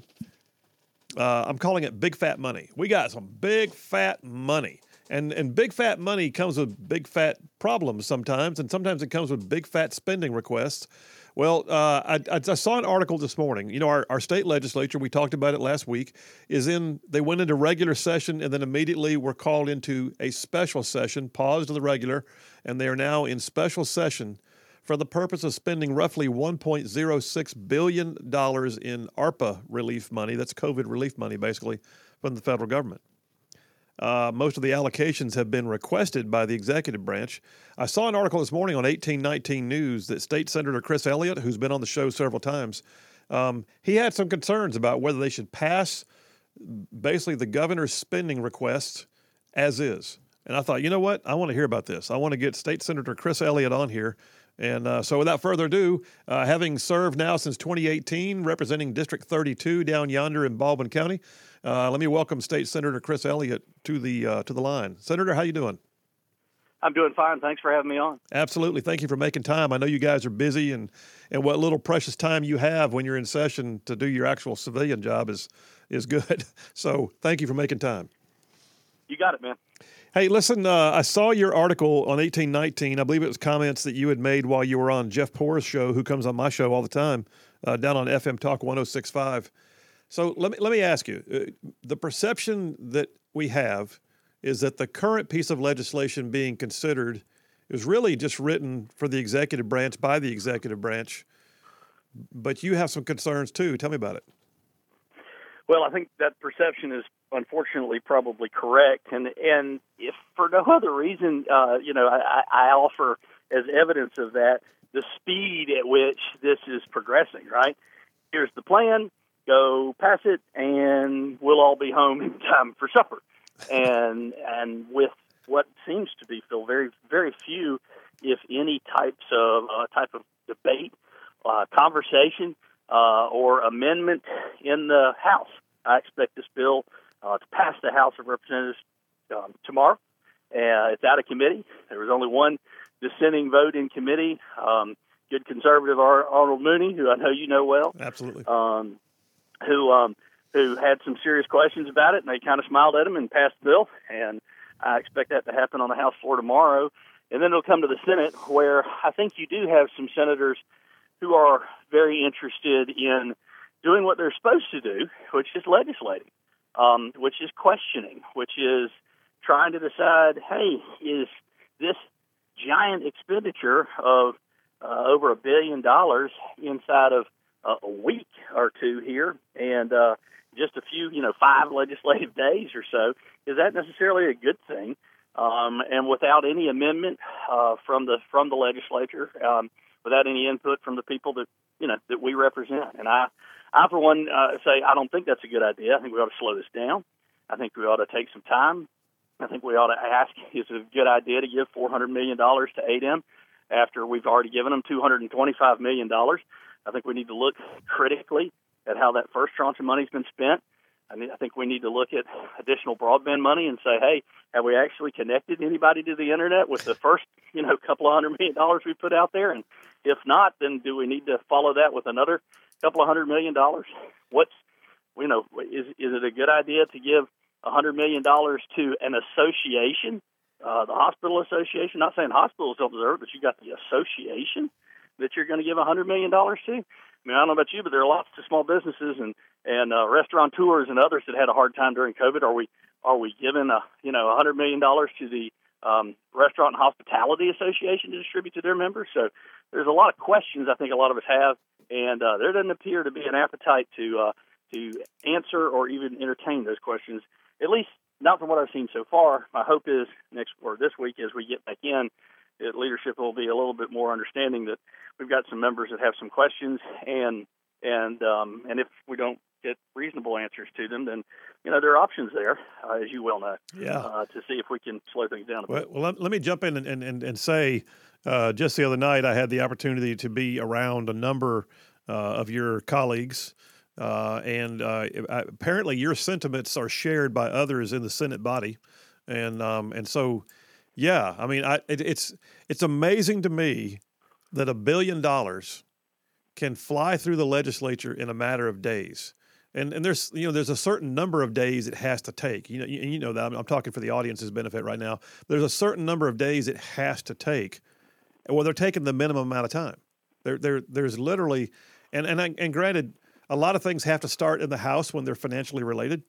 But the Senate is supposed to be the deliberative body. The Senate is where things do slow down, and I am very hopeful that y'all are going to come. Because I mean, you're right, Senator. I mean, it's Lord broadband. We are throwing money at broadband, and broadband's important. But broadband has been getting tranches of money in the last few years, and I don't know that we've seen a great deal of connectivity yet. And then you got sewer and water, which a lot of times is us bailing out people who have managed their local systems very poorly, and we're just going to bail them out with ARPA money do you see any opportunity? Let me, let me switch gears a little bit. Do you see any opportunity for tax relief? Because our attorney general did fight for and win the opportunity to use ARPA money for tax relief if you want to. Phil, I will tell you, I think that the opportunity for tax relief probably would have come uh, in the first tranche of ARPA money to when we started talking about some revenue replacement funds and some flexibility there. My understanding is that that, that Alabama, that we have chosen to use uh, that air that that money for prisons and prison construction, and that we we are not able to use uh, the remainder of the ARPA money for tax relief. Now, that doesn't mean we can't use the $2.7 billion in surplus for tax relief, and we may very well do that um, here once we get back into regular session. But to answer your question directly, no, I don't think we can use uh, the ARPA money for tax relief. Well, I mean, I think I think legally you can. The question is whether you want to, and and, and whether you do it here or do it in the surplus in, in the regular session. Either way, I just encourage you, and I hope that that's going to wind up happening. I think it's time. I think there's never been a better time. But that being said, I noticed also, uh, Senator, within the the current or the draft legislation that I had a chance to review, that the uh, the ARPA funds, going back to the special session you're in, the ARPA funds have a whole section in there of grants, which I assume would be grants that the executive branch has discretion to to to put out. I could see y'all debating the idea of setting this up where the legislature gets to help uh, decide who gets a grant. Sure, or at least what the parameters of those those grants may be. I mean, and that's I think one of the big rubs for me is not only is the executive branch wanting all of this money, not only is the executive branch wanting to administer the grant process, but they want to come up with all of the all of the parameters um, for for the grant process as well.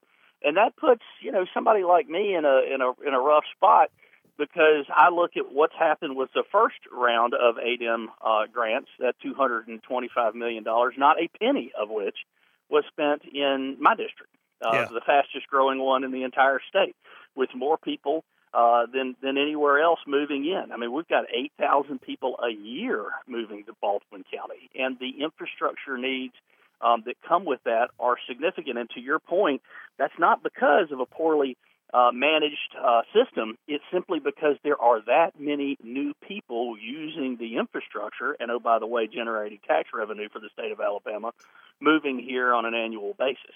So uh, the legislature, in the first tranche of ARPA money, bifurcated those funds.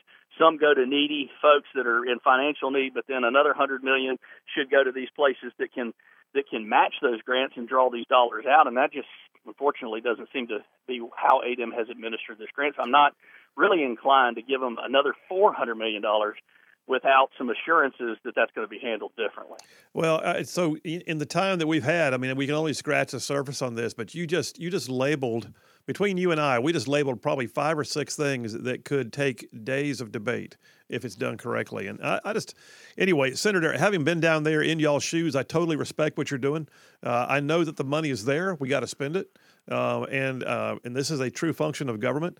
And y'all are a co-equal branch with the executive, and so I am really hoping that uh, you guys are going to have a chance to debate, to debate hard, and to make amendments that are, are substantive and maybe even better for, for the people of the state. Well, I certainly agree with you, Phil. I, I hope that that's what happens. I'm not terribly optimistic, but uh, I hope those like-minded uh, senators that you mentioned earlier uh, come to Montgomery tomorrow, ready and willing to uh, mix it up a little bit. Well, I do too. I look forward to uh, having you or maybe some of your compadres back on to report later. So, hey, man, thanks for your time today. Appreciate you, Senator. You got it. Thanks, Phil. Uh, that was uh, State Senator Chris Elliott, uh, one of the more conservative members of the uh, of the state Senate, um, talking about his frustrations with the fact that we have a billion dollars, a billion with a B, extra money It's just it's just like you know found money, and they got to find a place to put it. And I understand that they do. The the frustrating thing is the executive branch has told them where they want it. Now it's not uncommon. The governor sends over a budget, then the legislature is the one who has the power of the purse. Well, the legislature has the power of the purse here too. And there's things they can do, there's checks and balances they can put in place. There are um, perhaps better ways to spend it. I, I look at it right now and, and I think, you know, you could do some tax relief in here if you wanted to. You could you could say that the grants that are right now currently allowing the executive branch to just have a checkbook to give money to who they think is great. You could say, no, no, actually, the legislature will decide that. Or at the very least, you will set up a commission and the legislature will share the role with appointees of the executive branch. And then you got on top of that, it's got huge tranches of money for broadband. When does the private sector come in and start building something? How, how much do we have to pay? I mean, uh, when did you do, you do you see government installing your power lines? When do we see the government getting out of having to pay every bit of establishing a broadband network? And then on top of that, you've got massive tranches of money in this that are proposed for sewer and water infrastructure, most of which is going to go to poorly run systems who have sewage coming up in people's yards, not because the people did something wrong, but because the system has been poorly maintained. That's okay. We'll take the money that we got from the state and we'll pay to fix their systems that they didn't maintain well. Meanwhile, all the ones who did maintain their systems well are watching them get money and going, wow.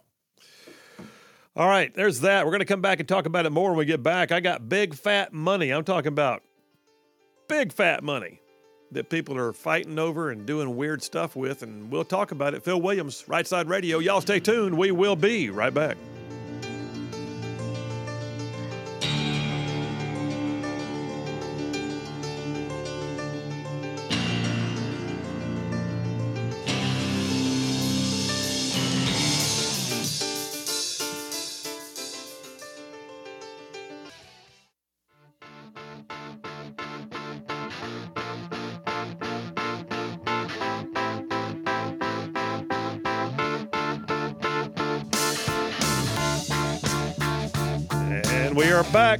Williams, Right Side Radio, solid conservative, just plain right. Hey, I got to tell you, you've been hearing the ads probably, uh, if you're especially in our, our northern part of our uh, syndicated area. Uh, the Elm Foundation, Elm, E L M, the Elm Foundation is one of our newest advertisers. And the Elm Foundation is pretty cool, really. Check them out. Their website is elmhsv, as in Elm Huntsville, elmhsv.org and they are um, they're an organization that really has got it pretty well figured out on how to help people get out of a very disenfranchised lifestyle. Uh, you know, folks who are homeless or jobless or or or or just you know dealing with life issues and not dealing well, perhaps. Sometimes they don't need a handout; they need a hand up. And the Elm Foundation does an amazing amount of work with like intensive case management, helping people develop plans, goals, uh, get them their education, get them certified for, for job training they didn't know they could do, you know, finding out where they have assets, um, g- giving them opportunities to, uh, to, to find a new life, if you will. The Elm Foundation, and their website is elmhsv, as in Elm Huntsville, elmhsv.org. And I encourage you to check them out. Um, and if you wind up meeting the folks from Elm, tell them you heard about it on Right Side Radio. Uh, okay, we're still in number three of the Triple Dipper. Just talked to State Senator Chris Elliott. So they're down there in Montgomery right now, spending some big fat money. I'm talking about wow, they got a lot. So they've got a 2.7 billion dollar surplus in the regular budget. They've got 1.06 billion that they didn't expect that came from the federal government because of COVID. So so the the 1.06. The reason why this is a big deal is it's it's a set aside. It it has it has stringers attached to it. It doesn't just drop into the operating budget. It can't be put into the general fund or the education trust fund. It has to be appropriated and appropriated separately. And then it had parameters on what it could and could not be used for. It's generally designed for things that have to be in some way related to, you know, relief from the COVID pandemic. Well, wink, wink, nod, nod. you can just look at it and go, Nah, what you're really doing is finding your best projects. You're just finding the stuff that you just couldn't quite get to before. But now you got a billion dollars and you got to spend it by a certain date. So what are we going to do? What do you want to do? I don't know. Man, the hospitals had a hard time. Did they? Did the Hospital Association have a hard time? The Hospital Association is the lobbying group. The Hospital Association is the group that takes care of their, you know, their members' needs. Why is, why is the Hospital Association being given money out of this? And then on top of that, the hospitals. Are we are we actually measuring their losses, or are we just throwing money at them? How much you feel like, fellas? Or are we saying, uh, bring us the receipts? I get it, but wow. And then broadband. And Senator Elliott's right. And in the last, you know, number of years that we've been funding broadband, which I am not opposed to helping establish a broadband network, but at what point does the private sector come in and make this happen because they know they'll have customers? I mean, really? At some point, you have to look at it and go, for the love, y'all, how many hundreds of millions of dollars are we going to throw on this thing? And have we connected anybody to the internet yet? I would. That's a great. I would love to know if we've connected anybody to the internet yet with our broadband uh, approach. Uh, and I, and by the way, I do like the idea of getting broadband out there. Look what happened during COVID when kids went home and they couldn't log in for their, you know, lessons. But but this billion dollars, I completely agree with Senator Elliott's premise that we should not rush this. In fact, he even said Uh, in the article that I referenced from 1819 News, his, his comments on, on Jeff Poor's radio show, he said, A lot of people say they don't want to have to stay. He's talking about senators and, and representatives who want to be done. They want to go home for the weekend. He said, It's a billion dollars. It's worth staying for. Where we spend it's important. How we spend it's important. He said, I don't have a problem staying and continuing to work on it. I don't like the idea of passing it like it is. There are issues that need to be addressed. So we'll see what happens. He, he, he was very pragmatic about whether the Senate leadership is going to say, yeah, fellas, let's take our time. But it's a billion dollars. Y'all don't have to rush the check writing. You don't. Just saying.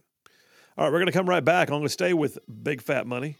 I've got a, uh, a, a couple other things that are interesting that might actually make you pull your hair a little bit. yeah, y'all stay tuned. We'll be right back.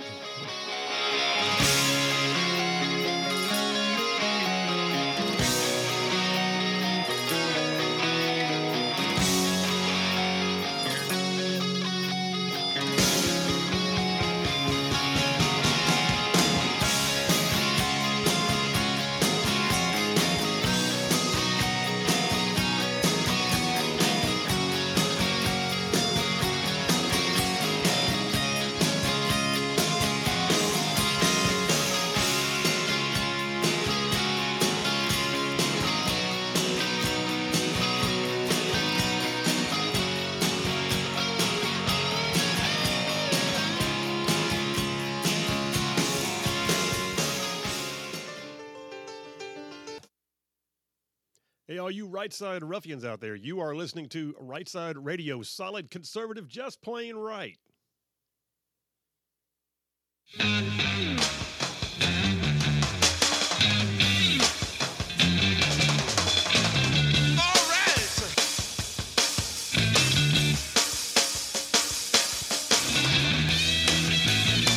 And we are back. Phil Williams, Right Side Radio, solid conservative, just plain right, covering down on some major ground across the northern half of the beautiful state of Alabama. I'm talking about this show is syndicated way down south of Birmingham, up north of Huntsville, Tuscaloosa, back to Gadsden parts of Georgia, Tennessee, and Mississippi, thrown in just for good measure.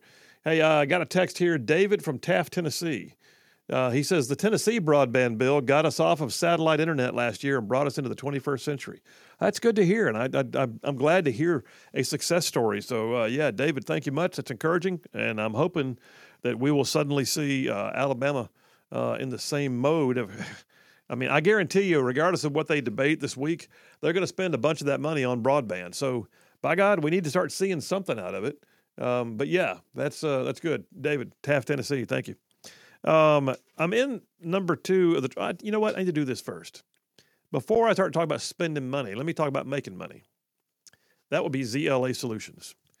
ZLA Solutions, been with us since this show started. ZLA Solutions is got all kinds of business end solutions. They can help you with your logistics, your warehousing, your your sorting and containment, your quality control, all those things. But their bread and butter, man, is putting people and jobs together, getting that paycheck. If you are looking for a job yourself, you can go to their website, zlausa.com. They've got good jobs. You can you can look they're all over, they're posted all over the state. But at the same time, if you're an employer and you've got to fill out the ranks of your own workforce, and you might need just onesies and twosies with special niche skills, or you might need a whole shift of people blue collar, white collar, no collar, don't matter. They can do the recruiting, the background checks, the drug testing, all of it. ZLA Solutions, they will get you the people that you need. That's their bread and butter, man. They're good at it. And at ZLA, they like to say, we don't make it, we make it better. So, yeah, ZLA Solutions at zlausa.com. And please tell them you heard about it on Right Side Radio. All right, I am uh, in number three of the Triple Dipper Big Fat Money. A couple things you might want to know are happening out there in big fat money spending world. Um, here in Alabama, so when I was in the legislature, there was an issue. Online sales are going through the roof. Nobody in online sales world knew what to do uh, in terms of collecting sales tax. It's a tax that already existed, but when it was so cumbersome that you couldn't figure out, there was no way to collect it. So, for instance, Amazon.com or something sells things all over the state of Alabama. Every rural, small town, county, big city, doesn't matter, all over the state, all 67 counties. The problem is there's a state sales tax of 4% on sales everywhere you go, but then the localities all have different ones. Amazon can't keep up.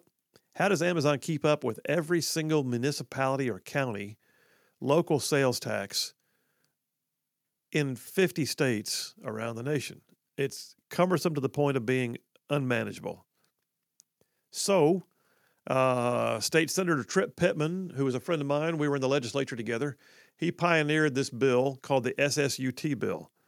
And what we did was Alabama just came up with a formula. We said, okay, here's the deal. Listen, in these places it's 9%, over here it's 10%, some places it's 8%. Here's what we're going to do it's flat. Hey, Amazon and all y'all onliners, it's just 8%. Just, just collect 8% and send it to us. We'll figure it out from there. Really? Yeah. You don't have to reimburse, you know, the town of Opp, Alabama. You don't. You do not have to, uh, you know, you do not have to figure out what it takes to send something to Phil Campbell, Alabama. We'll take care of that for you. So we came up with a formula 8% across the board. They send it to us. State gets half. The other half is then divided between counties and cities. Cities are allowed 60% of their half, counties get 40%, and it's broken down in part by population. And so the, the, the, the state of Alabama receives the check every month from all the online retailers that we were never collecting before because no one knew how to do it. And we became the lead in the nation on how to streamline the process. It already existed. It was not a new tax, it was just a tax that they couldn't collect before. Well, that thing has gone through the roof. The reason why Alabama's coffers are doing so well these days is because we set that in place right when online sales were really coming into their own. And then COVID happened, and nobody could go to a brick and mortar store. And guess where they were ordering from? Online. And guess what happened? We went from 2017 gaining something like $52 million, which was better than we expected, to $634 million in the last fiscal year. Y'all, that's an 1,100% increase. And that's good. That's good news for Alabama. But now, now the predictable is happening. Now the cities and counties are beginning to fight over whether they're getting enough. When big fat money's out there, people want to know if they can get more of it. How do I get some of what you got? So the battle, AL.com has an article came out yesterday. The battle between the state's largest cities and the County Commission Association over the state's online sales tax program is reigniting as the stakes grow higher over a revenue source that is exploding in popularity. So, yeah, the money drops into a one pot and gets divided out by a formula. It's by law.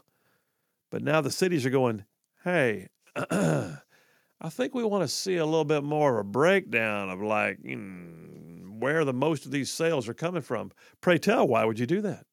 Well, it helps drive our, you know, our decision making, our, you know, our our, our economic uh, development and things. Really, that's all you want it for? Just want to see it. You don't want nothing out of it. Surely not. Well, what's happening is the County Commission Association says what they really believe is happening is the Big Ten mayors who just came out and said they want to know more about where the sales tax originated, regardless of the formula about where it goes. Where did it originate? There's only one reason to do that because they want to change the formula, because they want to come back and go, hey, we need more of that. Look, more of it comes from our cities. You can't, you can't keep sending it to the counties. Well, I got news. It's not going to work that way. There is no way to return to the day when everybody gets a different slice. It's going to have to stick with some kind of uniform measure or it's never going to work. You're going to have a patchwork quilt of options and who gets what and it's going to it's going to jack the whole thing up. So y'all keep your eyes on this. This is in the weeds for you. This is money this is big fat money right here, but we went from having a source that you couldn't even get to even though it already by law existed to setting it in place and it became actually very manageable. Other states were calling us going, How'd y'all do that? And we made $52 million on it the first year. Last year, just a few years later, $634 million. Big fat money divided up by the state. All right, so when you have big fat money, though, you get big fat ideas.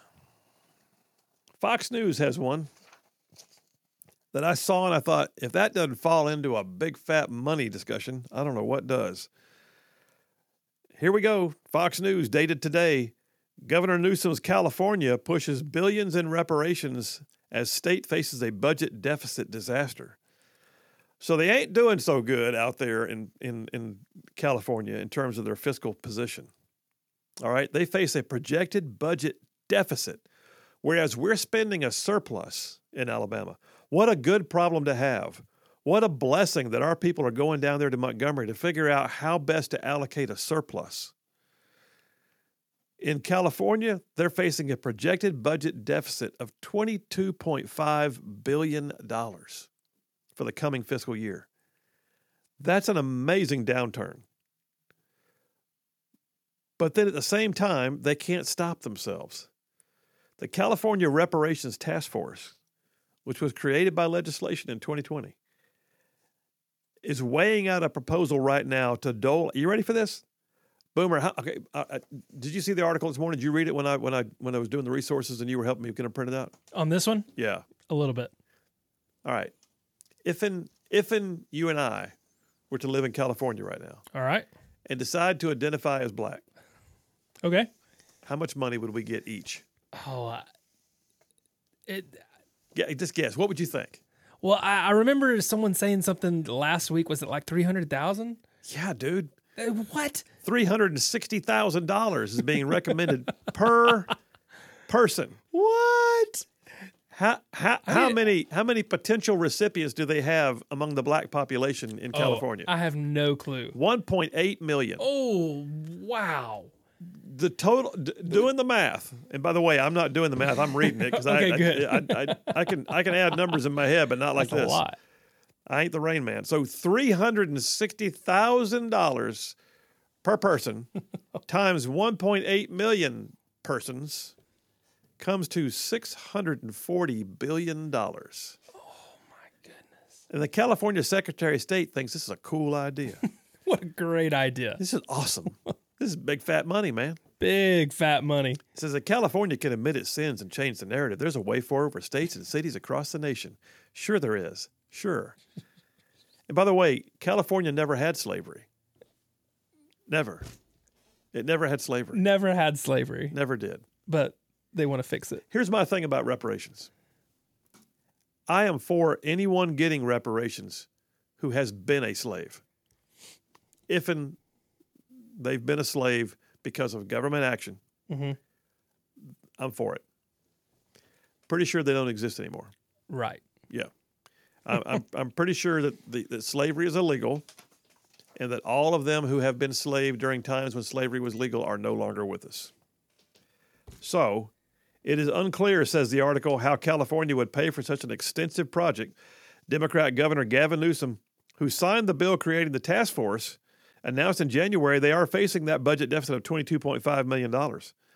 And, and to make matters worse, the California Legislative Analyst Office, uh, that, that's, those are the ones who figure out the money, estimated in a subsequent report that Newsom's forecast undershot the mark by about 7 billion. So in other words, it's really more like $647 billion. That's not enough. It's not enough. Man, when you got big fat money, what's 7 billion more? It's just it's just it's just big fat money. Oh my goodness! What else have I got here in the stack before I finish up the show today? And we're in big fat money. Why not? Um, I'll tell you what. I mean, I'll, I'll end with this one. Big fat money. I love Senator John Kennedy. That guy cracks me up. Senator John Kennedy came out regarding President Biden's budget because you know President Biden's budget is the most inflated, overtaxed, bulbous. Can you have a bulbous budget? I mean, I mean, my, my I even got the whole like, bulbous. I'm, I'm, like my, my lips are bulbing out. Okay, bulbous, a bulbous budget. Senator John Kennedy slammed President Joe Biden's proposed $6.8 trillion bulbous budget Sunday, saying the only way he knew how to improve it was with a shredder.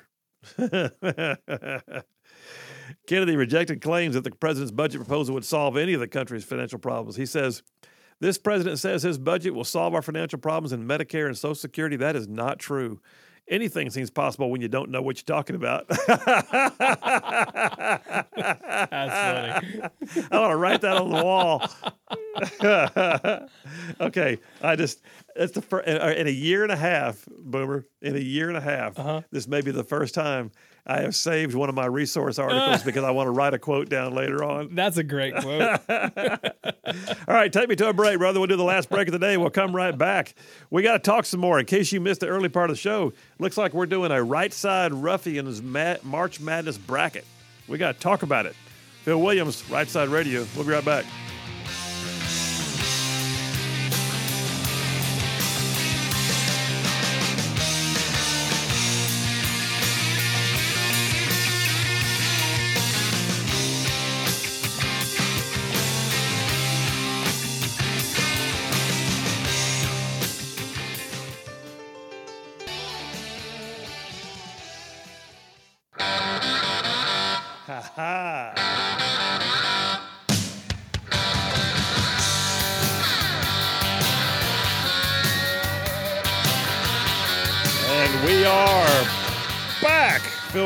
Right Side Radio, solid, conservative, and just plain right. All right, well, it's go home time. Some of you already in the car already.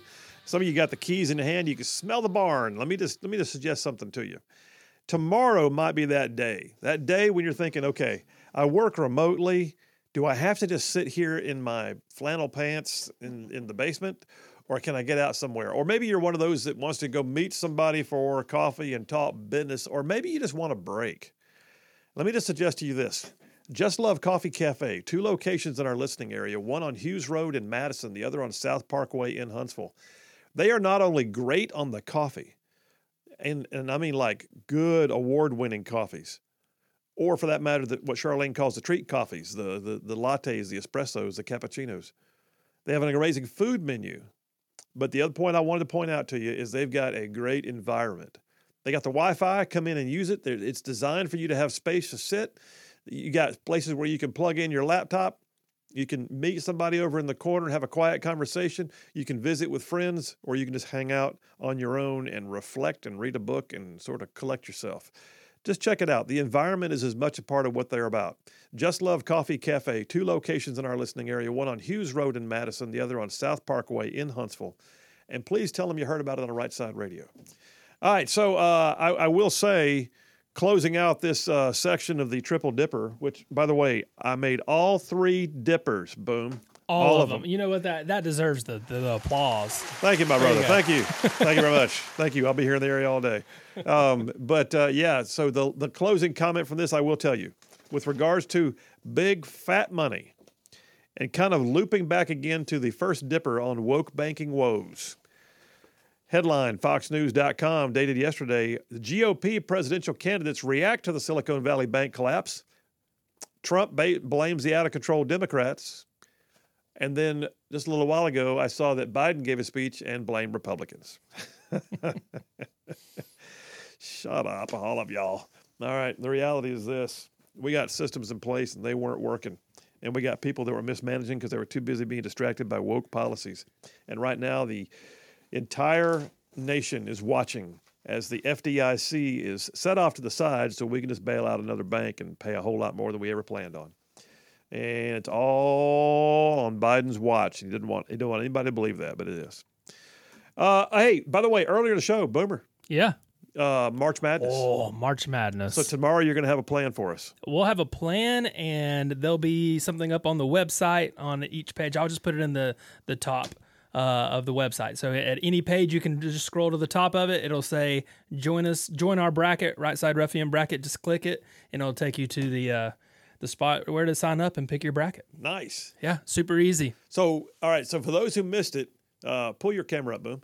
Oh, So yeah, For, for, for those for those who missed it, um, we are going to do a right side ruffian bracket. Boomer's idea. Yeah. Right side ruffian bracket for March Madness. He's got an app that we can join in on. He'll name the app. He'll tell us when you log into the app what group you're supposed to join, and we're gonna have a we're gonna have a right side ruffian March Madness bracket, even for people like me who don't track basketball at all. So I'm I'm gonna be taking wild stabs at who.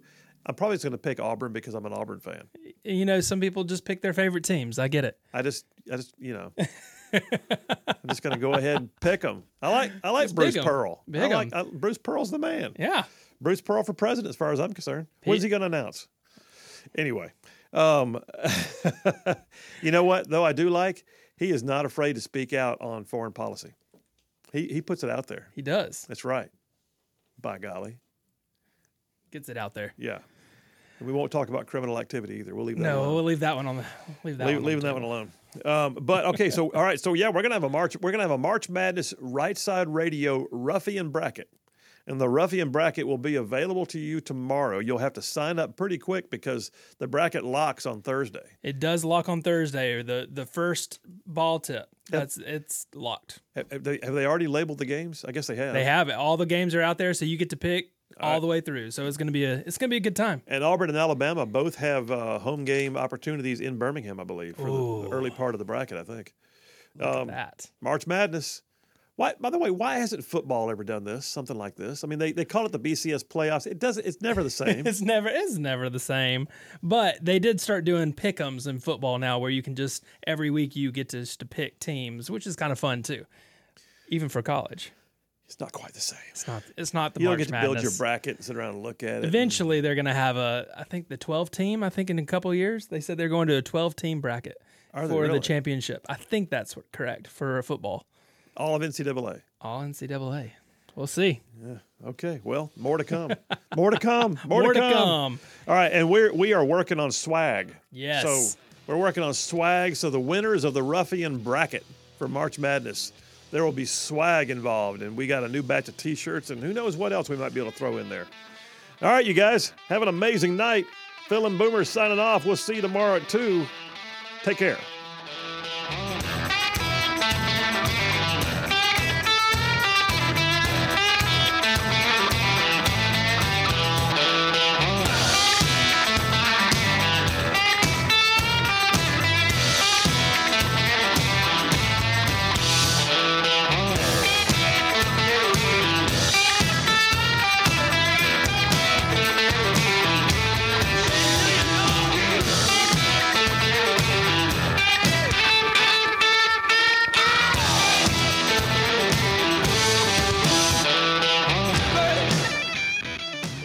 Right side ruffians out there, you are listening to Right Side Radio, solid conservative, just plain right.